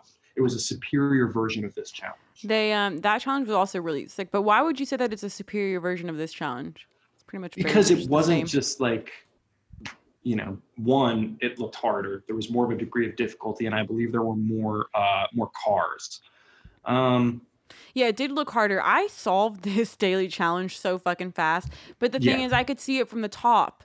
It's very different seeing it from the top than when Yeah, you're when seeing it you're- from the when bottom. ground level, You know, yeah. it's it's a completely different experience. So from the top, it's just like a basic slider puzzle. But from well the greg from and the you know side, what greg greg's right hashtag show the clock this is another example dude, fuck the clock. The clock is not going to say anything. They're going to lie about the clock. That's the thing. They're going to lie about it all. what's so stupid is that they eliminate the narrative tension of okay team one goes you see what time team one got now you've got team two team two they are they're close to finishing the puzzle but then you show them the ticking clock and it's like oh my god they only have 20 seconds to, to finish the puzzle I just uh, like and- and wouldn't beat Team believe One's them. time. I wouldn't It even just- believe them. yeah but it still adds that narrative tension have you watched the um this this is very relevant to The floor. Are you talking about to say the floor is lava? floor is lava I have you watched knew Floor is it. Lava No, but I saw your post about it, and so now I think I need to watch it. First of all, everybody needs to go on Netflix and watch The Floor is Lava. it is addicting.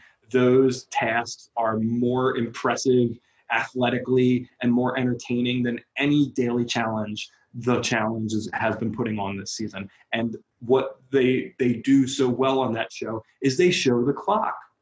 The clock plays such a big part. It's like, hey, they these people Yeah, because it's happening live and they're hearing it. it, it might be edited a little bit for all we know, but it comes True. off more genuine, honestly. True. All right, I need to watch that show. But yeah, this challenge was. I like this challenge. in My opinion. I thought it was a cool one. I but I do. Yeah, I do too. But I don't like that it was just two teams and that it was teams of seven. I think that they could have done less teams and they could have rigged it less, motherfuckers. I really think that they did. Damn, Anyways, Cor- Corey's team- laying into me about my my low voice. I'm just I'm in a as you guys can see by this fish right here. I'm in a different setup tonight. oh my god, I, forgot you were in. You're in the beach place. Yeah, now. I'm I'm at the beach right now, so that's why it looks like I'm sitting by a campfire with this lighting. That's why you know I don't have my pop filter on my mic, so I'm trying not to clip it. There's all kinds of things going on here, guys. I'm I'm sorry. I'm I'm. It's like uh, you know I'm I don't have home court advantage right now. I'm on the road right now, and I'm I'm still trying to bring you guys this great content. I would like uh, for us to rewind back to when I was on the road in Mexico and I was still doing better than Calhoun is doing at the beach. That was crazy. Yeah. Yeah. Okay, so Greg really Greg lays up. it out. The original version was done in pairs with six teams, and they still managed to fit it all into a 30-minute episode. And you knew everyone's time. It just had a quicker pace to it, you know. And, and the puzzle was a little more complex. Possibly. Okay, so team one, their strategy. Uh, first of all, the team breakdown. Team one is Jenny, Bananas. Nany, Anissa, Rogan, Cory, and Josh. Team two is Kyle, Nelson, Melissa, Bayleigh, Fessy, and Kaycee. So team one goes up first. Their strategy is essentially to have everybody shut the fuck up and have Rogan be the one to solve the puzzle and call everything out. This reminded me a lot of like a survivor puzzle where there's a caller you know that that that sort of thing that they do where the caller stands up and they they call it all out so they could have done that uh, Yep. jenny pretty much solved it right away but they were all telling her to shut up anissa also solves it right away but they also tell her to shut up and then bananas talks and they're like oh let's listen to bananas i mean it was so stupid i hated watching this team compete compete because of it why Why? The fuck? Was it okay for Bananas to chime in with a solution, but both of the girls who had it earlier couldn't say anything? And I don't understand how the other team seemed to have gotten the rhythm almost instantly lost to this team. I just don't buy it. I don't buy the whole thing at all. Yeah. Well, I, I will say that what we're seeing the last couple of weeks, it really seems like there's some shady stuff involved surrounding Johnny almost. It seems like anytime Johnny's ending up in the tribunal, anytime Johnny's winning, it's something feels off. And that's what I don't like. It, it in a way, it feels like production is catering to certain players. And it Yeah. really makes the, the season ring hollow. Because where is the competition? Who the hell wants to see a a daily challenge in the middle of a season where seven people end up a two team daily challenge where seven people end up in the tribunal? What the hell? No, it was stupid. The whole thing. was Where's the competition here? I don't get it. The whole format of this was idiotic. I really think that they need a little bit of Shawnee in hand, but I do like the challenge. I just wish they did it at a time when they could have had not two teams of seven. Anyways, then team two goes up, um, and you've got uh, the strategy of everybody working together. I love this strategy. They all go in. Kyle is like, uh, Kyle drops the funniest line. We're going to be good at pushing cars because we have me, Nelson, and Fessy, but we won't be good at puzzle because we have me, Nelson, and Fessy. Fucking hilarious and so accurate. but uh, Bayleigh ends up taking control of the whole puzzle and she beasts through it, like fucking beasts through it. I was so impressed. They solved it super fast. They actually did listen to the women, and this team ended up working a lot better together. Then the results from TJ, um, 13 seconds separated the teams. Results. Bullshit. Bullshit. There's no fucking way that it's 13 seconds. I'm so over this shit. Stop giving us like these stupid ass times. I don't buy it at all. I'm I just don't buy it for one second. They want to have some sort of, you know, suspense. Oh my god, 13 seconds separates us. Oh my god. But it's bullshit. Team one ends up winning, which is Jenny, Bananas, Nany, Anissa, Rogan, and Cory and Josh. Obviously, Nany's the only person in there who doesn't have her red skull yet, so she's the shoe in if she wants to send herself down. Then there's the house scramble. You got Kaycee asking Nany who she wants to put in, and uh, you know Nany says, "I want Melissa. I want to. I want to go against her." And Kaycee's really receptive to that. Now you didn't watch Big Brother, but Kaycee and Oh. Bayleigh. I have an update on that. Oh, have you watched it? I have officially finished my first full season of Big Brother. Shut the fuck up. Which season? I binged it on the low. I watched season 17. Oh. Um, so I'm just, I just I wanted to pick one where I didn't know the winner. Like I pay attention to enough of this stuff, so I wanted to pick one that had challenged people on it, and also that I didn't know who would win. So you I won that, watched Steve. that. What you should have Yes. watched another season. There's way better seasons. Well, I'm gonna keep going. So now I'm gonna good. start 18 and no, don't because- do 18. Do just watch season 20. Okay, I'll watch season 20. But I gotta 20 watch season 18. I gotta. I'm Alright, hearing fine. that you know I'm even though I don't know that much about Big Brother But Brother. all of I'm- those, I'm like, there's even better things- ones in the beginning. I want you to watch season 10. I want you to watch season 7. Well, I'm Come going on, to. Are, are you on top of? Are you on top of all the stuff for the new Big Brother season and how everyone's pretty sure it's going to be Big, Big Brother All Stars? Yeah, everyone's always pretty sure it's going to be Big Brother All Stars. Although this season, I do think that it's a bit more of a plausibility because, huh, plausibility is that is, is that a word or is it just possibility? I think uh, I think it's either way. It's a, yeah, it's did you see me just lose my lights right here? Yeah, Zach's went to the dark side. But we'll see. Like, it makes sense because of Corona that they wouldn't want to do all these rounds of castings, uh, you know, all the tests, all the psych evaluations, all the physical evaluations, everything they have to do for two weeks leading up to the season. So it's feasible. I mean, we'll see. You know, it could also be a brand new cast. We have no fucking idea, but it's just rumors. Oh, um, something Well, to note if it's about going to be All Stars, I want to be well versed in it. Something to note about Big Brother though, please stop listening to Evil Dick. Please stop retweeting Evil Dick. Please stop following Evil Dick. The guy is a fucking douchebag. He's such an asshole. He's so problematic. He's so mean to everybody. He's the biggest bully. I'm I'm you think that his? Oh. You, I hate him. do you think that his information's inaccurate though? yeah, I do. I think that he just talks out of his ass in order to get circulation on social media. I think it's completely Oh, that's inaccurate. interesting. Okay, so back to the back to this episode. So then we got Bayleigh going off on Kaycee a little bit. She's starting to feel like um, you know, she realizes Kaycee's going to end up voting for Melissa and that, you know, it's crazy, but it's leading up to the nomination, so they're still not set in stone yet. But by the time they get to nominations, Bayleigh is done. She's super emotional. She's just really sad. You can see it in her face. She had no energy to argue or to even say anything. Um, but she definitely should have. You know, she should have spoken up. I think she could have gotten the vote had she spoken up in that in that session. Um, but she didn't. Anyways, we go straight to the nominations. And then we've got Melissa starting it off. She says she wants to be voted in, and that's I mean, that's all that was really said. And then everybody starts voting. Uh, and then it goes down to 3 3, Melissa and Bay. And obviously, the person splitting the vote is going to be Kaycee.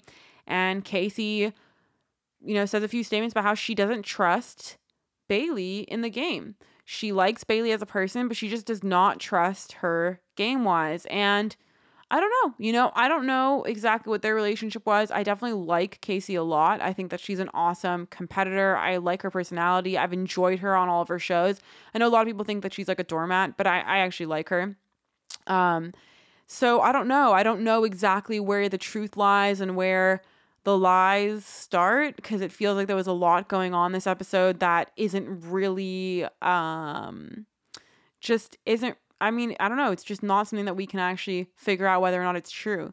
People who are watching the live feeds on Big Brother, if you guys were, I have seen some people commenting on that, saying that, you know, they watch the live feeds and there was never hookups or anything like that between them. So that's kind of what I'm going off of now. But again, we don't know. All right, Zach, are you alive?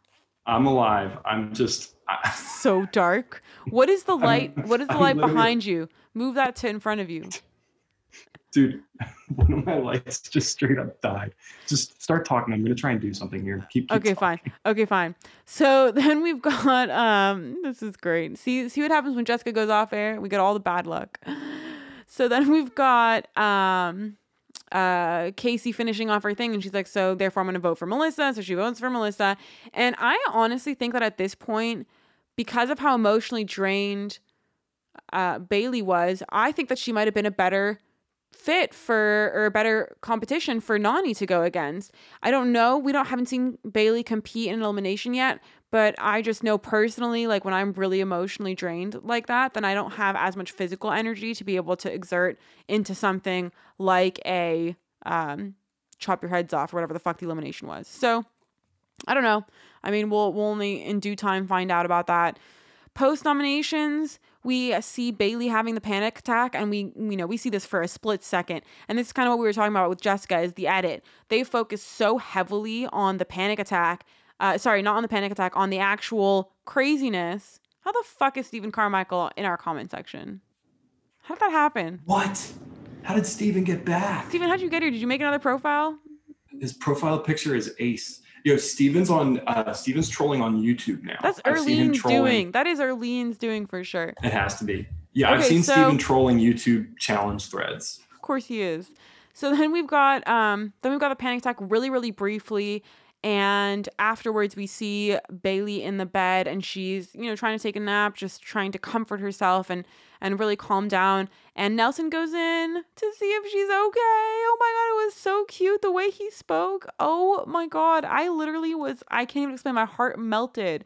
Nelson, my heart melted. It was incredible. Just that moment was beautiful. You know, we don't know what it's like to be in these kind of situations you know, stuck in a house two months, just those people, no phones, no this, no that. I mean, it's difficult. And I can't imagine what it would be like to witness somebody ostracizing themselves, whether intentionally or unintentionally, or losing, you know, all the closest people to them and, and being alone and being genuinely alone in that kind of an environment. It it's, must be hard to watch. So I appreciate Nelson doing something about that. That was really nice. Um, He's just um, such a great guy, you know? He He's so heartfelt he's our man, and that's why we're rooting he's for Nelson to win the season. Now, Shanni, you can join if you want. I like Nelson too, but I'm not gonna call him my man. Like, you know, he's not my man yet. He's your okay. Man. Well, he's he's gonna get there. He's your and man. He's he's gonna win this season, guys. You mark my words. I'm ready for it. That's not a spoiler. Should that's put money just on that? Me. That's just how I feel in my heart. I've got the deed to my house on it. We already talked about this.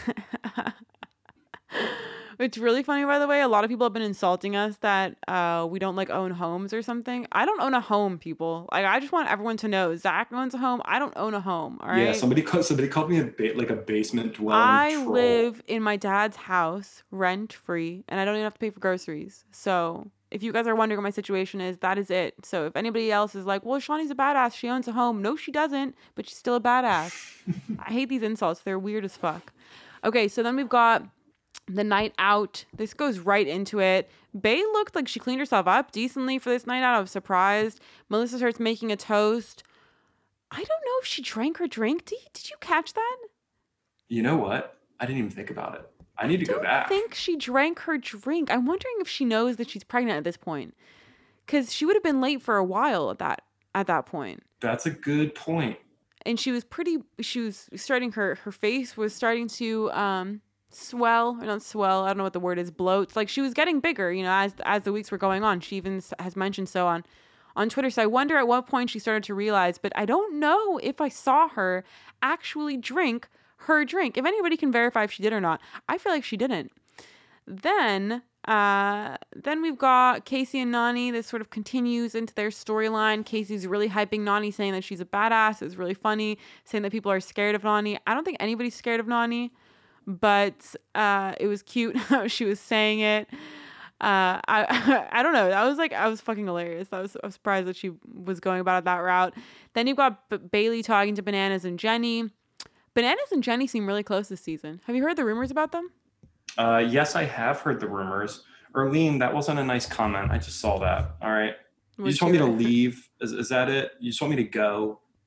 What, what can I do? What can I do about this, Erlene? Oh, you can't do shit, sir. I might be able. I might be able to do something. Hold on, Shanni. You you keep going. Okay, so who is this person in our comment section? Hesham Yosri. Because we say Hashem for our God, which is really funny. It's just a few letters off. They they uh they end up okay, so the rumor is that Jenny and Bananas hooked up on this season. I don't know if I believe it, but they have been in a lot of scenes together consoling people. I Uh, could definitely buy it. I, don't know. I could possibly. Anyways, Bay's talking about how she's never going to speak to Kaycee again. Uh, Kaycee won't have a girlfriend when she goes home. Da da da da da.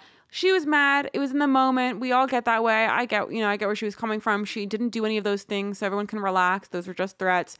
Then we hop right into the tribunal. They nominate Bayleigh, Dee, and Casey. Shock. Honestly, I, I always forget Dee is on this ep- on this season still. Like it's creepy how much they've edited her out. Then you've got Dee, she's saying, or Jenny saying to Dee that she's not coming after her, don't worry, blah, blah, blah. Then Kaycee comes in. Josh seems to understand Kaycee's perspective, where she was coming from, the fact that Bayleigh and Swaggy apparently um, secluded themselves from the group. Maybe they were closer to West and they thought that that was more of their ticket to the end as opposed to having to mingle with everybody else. Who knows? And then Bayleigh comes in and she starts throwing Kaycee under the big bus. And Nany is like, "Don't put this on me." And then Bay is like, "But, but this, you know, it's your fault. You know, this is like you. You're the reason. It's your fault." And Nany got really pissed off about that. I mean, she she was pretty much fuming. I feel like there was slightly a misunderstanding here in the in the communication that was going on. Uh, I don't think Bay meant that it was Nany's fault. I just that Nany was involved in it, but she was wording it really fucking weird and she was just getting really carried away. And I am not about putting the blame on somebody else. Like, I don't think it's fair. For example, if a guy cheats on a girl, right? Uh, who are you going to blame? The guy or the girl? The guy Yep. The fucking guy. It is not the girl's responsibility. And I've recently been in a situation where I was put in, into that position. I didn't find out until later. Had I known, I wouldn't have gone with the guy, but I didn't know. I had no idea. Oh, and so, if, yeah. So if somebody was whatever, guys, shit happens. So if something happens like that, I would hope that the girl's not the one to be blamed. And I feel like that's where Bay was coming from in this, um, in a similar perspective to uh, if this was like a guy cheating on someone. It was like as if Kaycee was cheating on Bayleigh with Nany, but in a friendship way. Yeah, I also you got to uh, you got to give me this tea when we're Uh, off the air. yeah, well, I'll give you two later. Anyways, I also really hate when um when people can't be friends with everybody. Like, do you ever have friends who get mad when you're friends with somebody else? Oof. Yeah, Th- for those sure. people suck. Like, I don't have many friends like that now because I've dropped all those kind of humans, but those people literally suck. Like, the fuck is wrong with you? Let me be friends with who I want to be friends with, you know? I think that's weird. Well, I, I think that I, I definitely agree with that. And also at the same time, I mean, there's a lot of shitty friends out there. And it's not till you go through shit that you start to you start to realize that. Like you realize who's not gonna have your back, you realize who's it, it, definitely it, it, works both ways and, and i agree with you you know if, if you're someone that has a falling out with people mm. but you're still mm. friend you know if you've got a big circle of friends you have a falling out with people and you're still friends with some of those people and not all of them you have to just let it let it be you can't control that yeah you can't control that and everybody everybody has a right to be friends with whoever the fuck they want to be friends with so i really can't stand when people do that i just think it's so off-putting okay tribunal aftermath uh, we got Jenny talking to Bay about um, their history. And this is crazy because Bayleigh in the tribunal, she ends up speaking. She ends up speaking like, I mean, she ends up saying that essentially her and Kaycee hooked up. They slept together on Big Brother. I don't know if she said they slept together, but they they were together on Big Brother, whatever. They had a whole little thing. And I don't know. I don't know. I don't know if I agree with this whole story. Like it just seems It came out of nowhere. It seems really exaggerated, but is it maybe Bayleigh thought that there was something there, but there wasn't something there? I don't know. I, honestly, it's like really confusing. But I will say that I do like how Kaycee handled it because the second that she heard that Bayleigh was saying stuff, she went to go find Bayleigh. Kaycee wasn't like, oh my God, that's, you know, she wasn't shit talking her to Nany or anything like that. She went straight to Bay. She, um, she went to find Bayleigh in the fucking boiler room. What? No, Where did this... What boiler room? That was during the panic attack.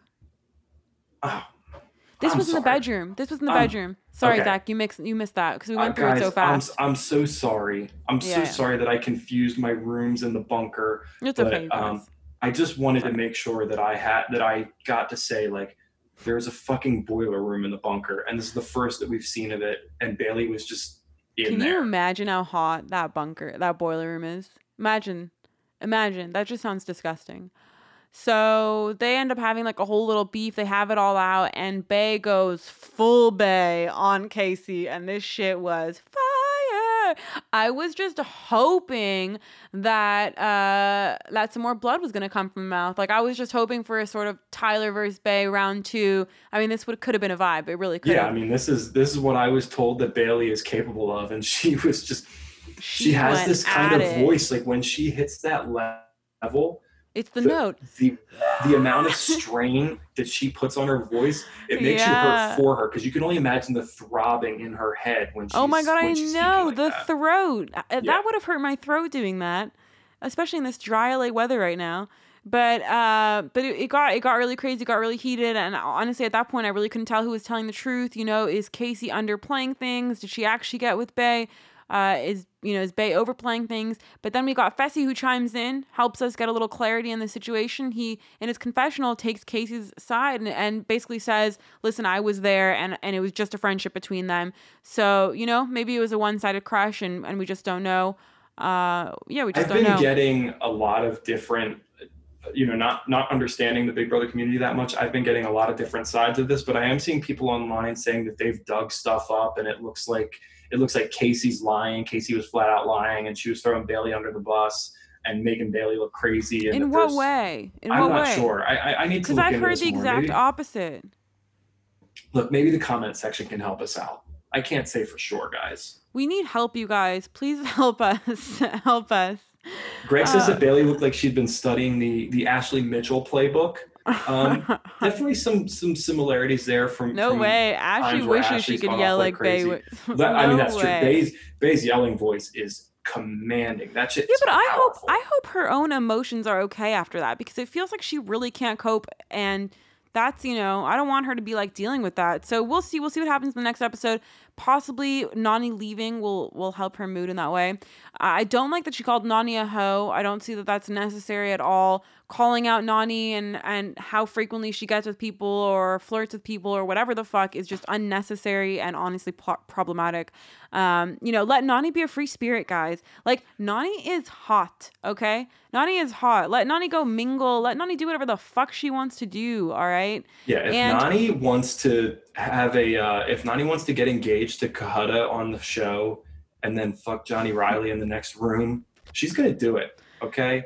Yes, and that's absolutely her right to and do. That is totally her right to do it. And also, Nany has dated. She's dating someone now, and they were just all together hanging out in Miami, weren't they? Wasn't she with like yes. Josh and Maddie? Yeah, there was them? a whole big COVID hangout going on in, in, in Ooh, Rebecca's a live feeder. Ooh, yes, Rebecca. Okay, Ooh, she really? says there was flirting, but everybody was flirting. So Flirting. Car- Flirting oh, our, bo- our boy Carlito, our main man. He says he's he's got some he's got some clips that he's going to send you that might Ooh. might make Bayleigh's side of the story look a little more credible.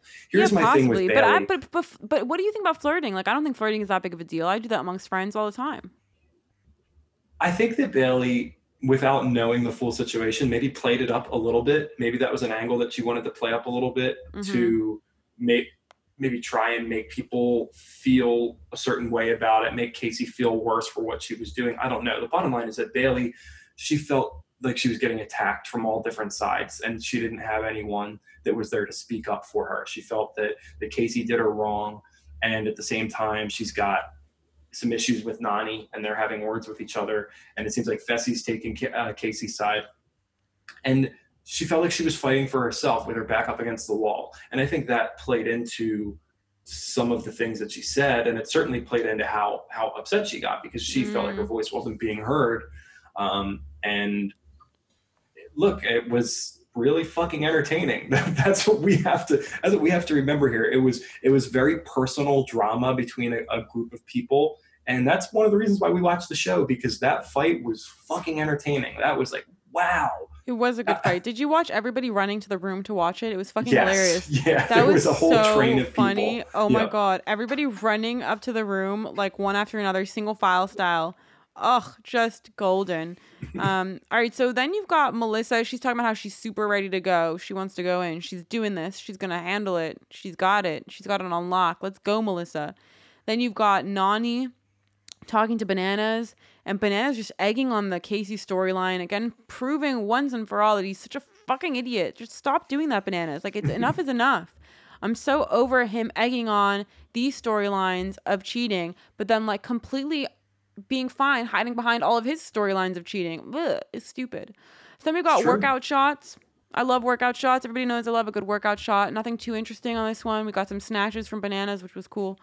And then we head straight into don't worry, Zach. Just like your music, I got my workouts. that was great i love it We go into purgatory, and the elimination is called "Off with Your Heads." Ooh, I thought that they were about to chop each other in like a guillotine style battle.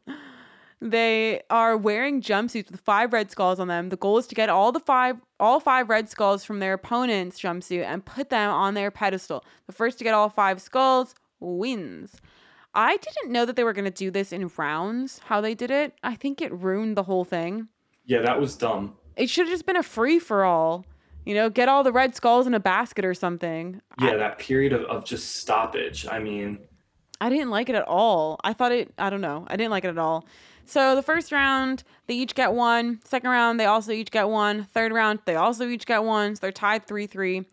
And then it comes to the fourth round. There's a lot of rolling around. They end up rolling out of bounds. And right before they get out of bounds, Melissa grabs one of Nany's skulls. So she has a skull that qualifies, and Nany grabs the skull right as they're out of bounds. So Yes. her skull doesn't count, which sucks.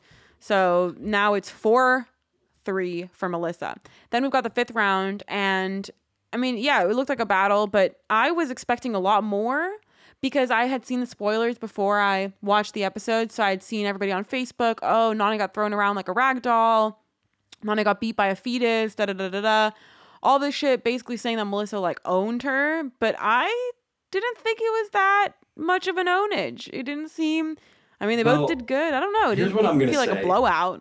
in in in my opinion, the I really did like the physicality of this elimination in the moments where they were like really going at each other. Yeah. It was it was just something we haven't seen nearly enough of this season.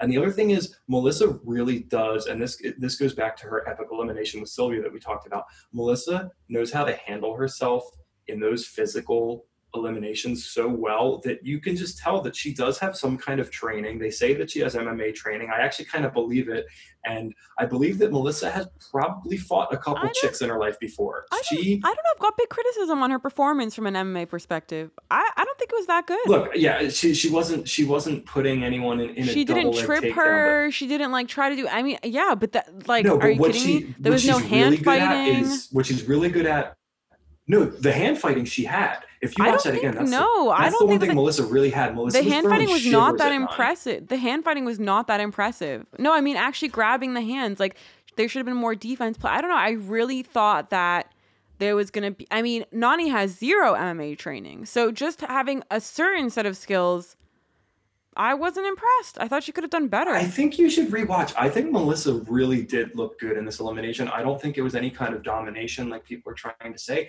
but there's moments where she goes at Nany and you can tell that like she is like really she's throwing shivers in there. She's knocking Nany's hands away with with her forearms, which like I said, it looked like she But she it's not about kind of knocking- reflex training. Yeah, but the skills, And then the skills that you would her. use for that are grabbing the hands, hand fight, actually grabbing, controlling the hands, controlling posture. There was just none of that. There was it's no of a- takedowns. it was just honestly, like nothing. It's, it's not necessarily an MMA principle, at least from what I can tell, but it's it's a football principle. Hand fighting is something they talk about in football all the time, and it's not grabbing hands; it's being able to swat hands away. It's being able to get hands off of your body and then move. yeah, but in opponent. this kind of a what she was doing. in this particular challenge, the the benefit of swatting is a lot lower than grabbing and controlling posture. Because if you're swatting, you're swatting one hand away for one second. If you're grabbing and controlling posture, you're holding it the entire time while you can then use the other hand to grab a red skull. Like, I don't know, there was a lot of like things that I just felt like she could have done.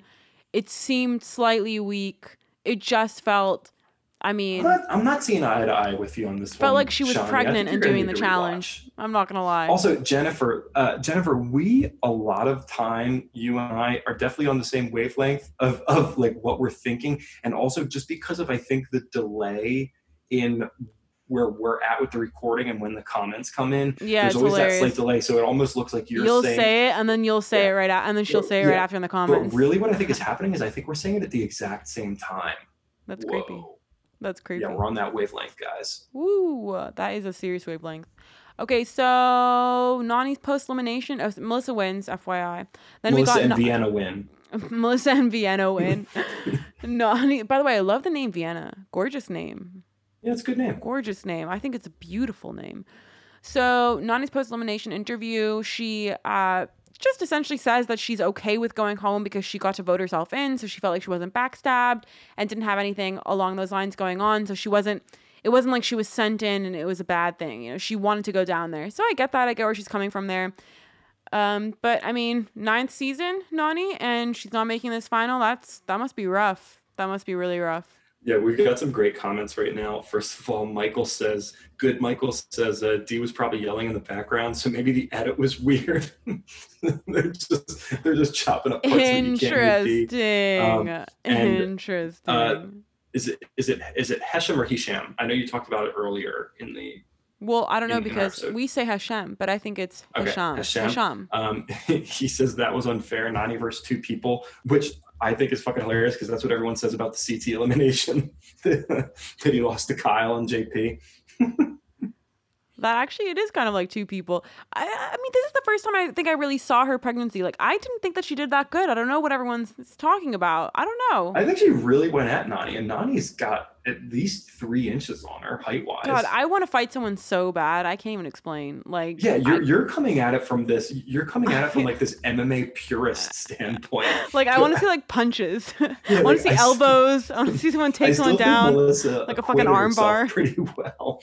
it's because I haven't been able to go to my gym and train you guys. Like I really miss that so much. I just You miss. see, guys, like, we got to the bottom of this one. I'm, I'm happy we oh, figured this out. Shanni oh, just, yeah, she wants to get ah. back on the rolling mats, and that's why she's discrediting Melissa's really good performance. You guys want a fun fact? When you punch, you should punch with your front fingers, not your, not your, not your like your fist. Like people think that you want to hit here, you want to hit here. Because when you go this way, you end up aiming better. So just if you're ever in a fight, you guys use That's that, and if you win, no, I, make I, sure to give I me didn't credit. know that. Yeah, it's a fun fact. Um, before we wrap up, let's get to the uh, the music update. There were three uh, songs today that stood out, or in last night's episode that stood out to people. First, early on in the episode, you had "Unbelievable" by EMF. That was an early '90s hit. You're unbelievable. okay, that, one. song I do Everybody know. knows that song. I mean, I only knew it when you started singing it, but yes. Then, when Nany and Kaycee were cuddling with one another, you had Linger by the Cranberries, which, if you guys paid attention, there was also a Cranberry song last season. And I think there may have even been one the season before that. There's definitely somebody uh, on, who's doing the music. They love the Cranberries. They love Dolores O'Riordan. Oh, there was a cranberry song last season. I remember we yeah, talked they, about I, it. they played Dreams. I remember. I believe. So Mhm. so they played Linger last night. Um, Height does not play a huge factor in MMA. Sorry, that was bad Michael's comment. And then, oh, see, Greg, Greg beat me to it. My favorite cut last night was Tracy Bonham, Mother, Mother. What a throwback! That was like a deep cut. Will Usually, you they just will you usually sing that for me like just a little bit? everything's fine. That Oh, one. yeah, I do know one. See, I know all the songs when you sing them. that that's that was like usually they play pretty um I, I would say like pretty notable hits, but but this this one was different. Wait, Michael says you have to stop Michael. whispering. This is like an NPR skit and SNL. I know you guys. My volume is fucking blasted on my headphones. I don't know about you guys. I don't know about you guys. Yeah, I'm, I'm getting I'm getting different reviews from different people. Yeah, I'm a big Cranberries fan. I know Arlene is too. Rest in peace, Dolores O'Riordan. We love you. Um, I love the name Dolores. do you have any other thoughts on this episode, Shanni? Um, not too many. I will say that we have a lot of podcast press these days, which is really satisfying to see. A lot of people talking about us. Oh, people fun. love talking about us, and people love get you know like getting people have been talking about it. off of Zach, us. I want to talk. I want. I want to uh, come to an agreement. We will not discuss stands anymore because they're boring me. Um, they cause unnecessary stupid drama, and I just say we leave them alone on Twitter. Like they're actually ridiculous, and their community is toxic, and I don't even want to be a part of it. I don't want to be tagged or retweeted by any of them.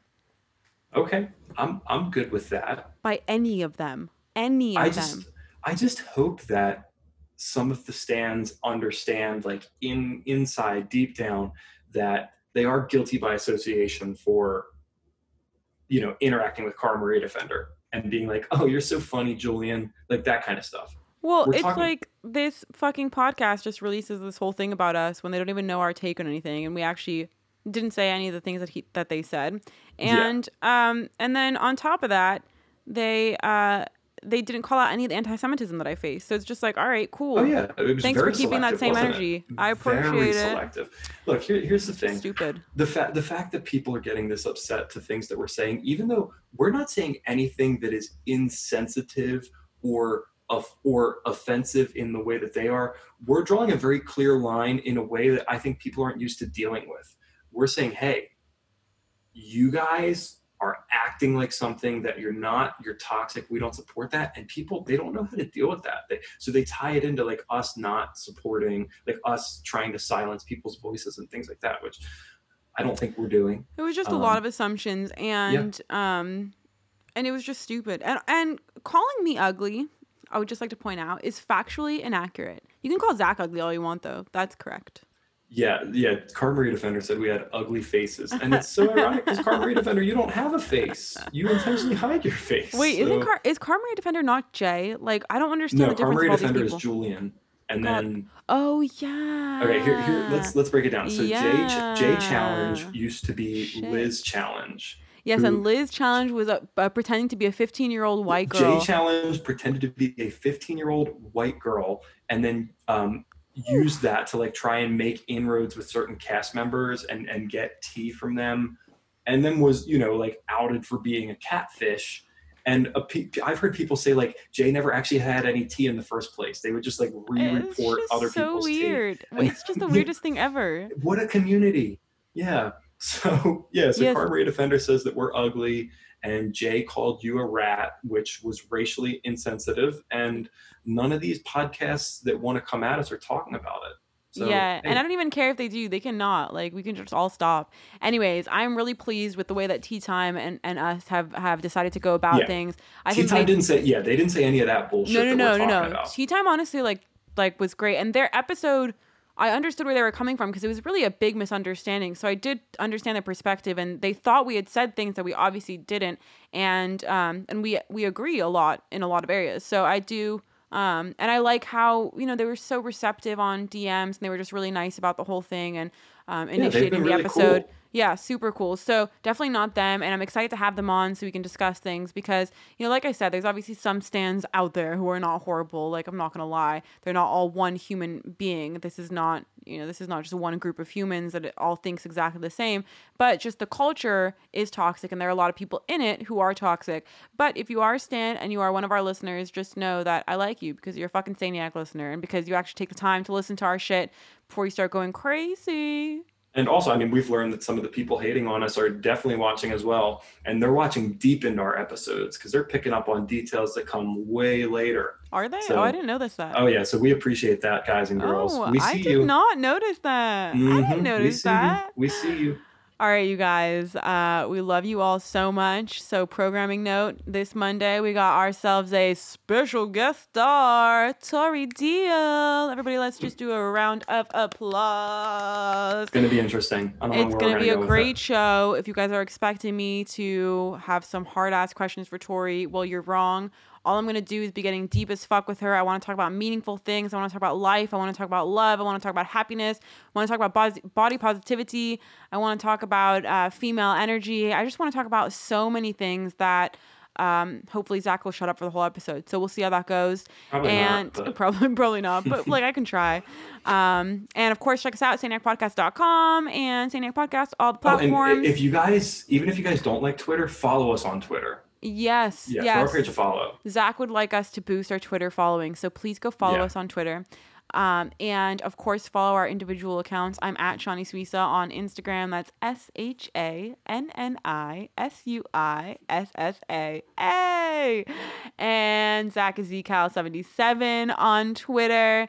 Um, yes, Rain, it will be recorded, it will be live, it will be out for everybody on our Facebook page right away, and then on the audio will come out later. Yep. Um, but yeah, it's gonna be a great episode. So tune Also- the fuck in. Uh, if you guys are around tomorrow, tomorrow is Flashback Friday on MTV, and the schedule looks pretty good. I'm gonna be watching. Um, Wait, is this showing- something they do every week? Because I don't know about this. I think it like just started. Um, so they're going to show a couple episodes from Real World New York, the first season. They're going to show back to back. I'm really looking forward. They're going to show the 1999 and 2000 VMAs. That's going to be great. I've already got that set up on my DVR.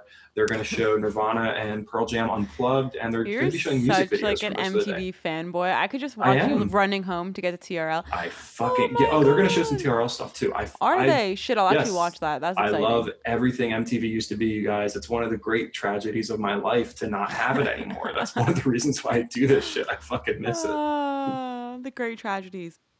Um, all right, you guys, we love you so much. Thanks for tuning in. Shout out to Bria Defender. yeah, shout out to Bria Defender. Follow Bria Defender for show. Um, yeah, I think that's it. I will see you all later.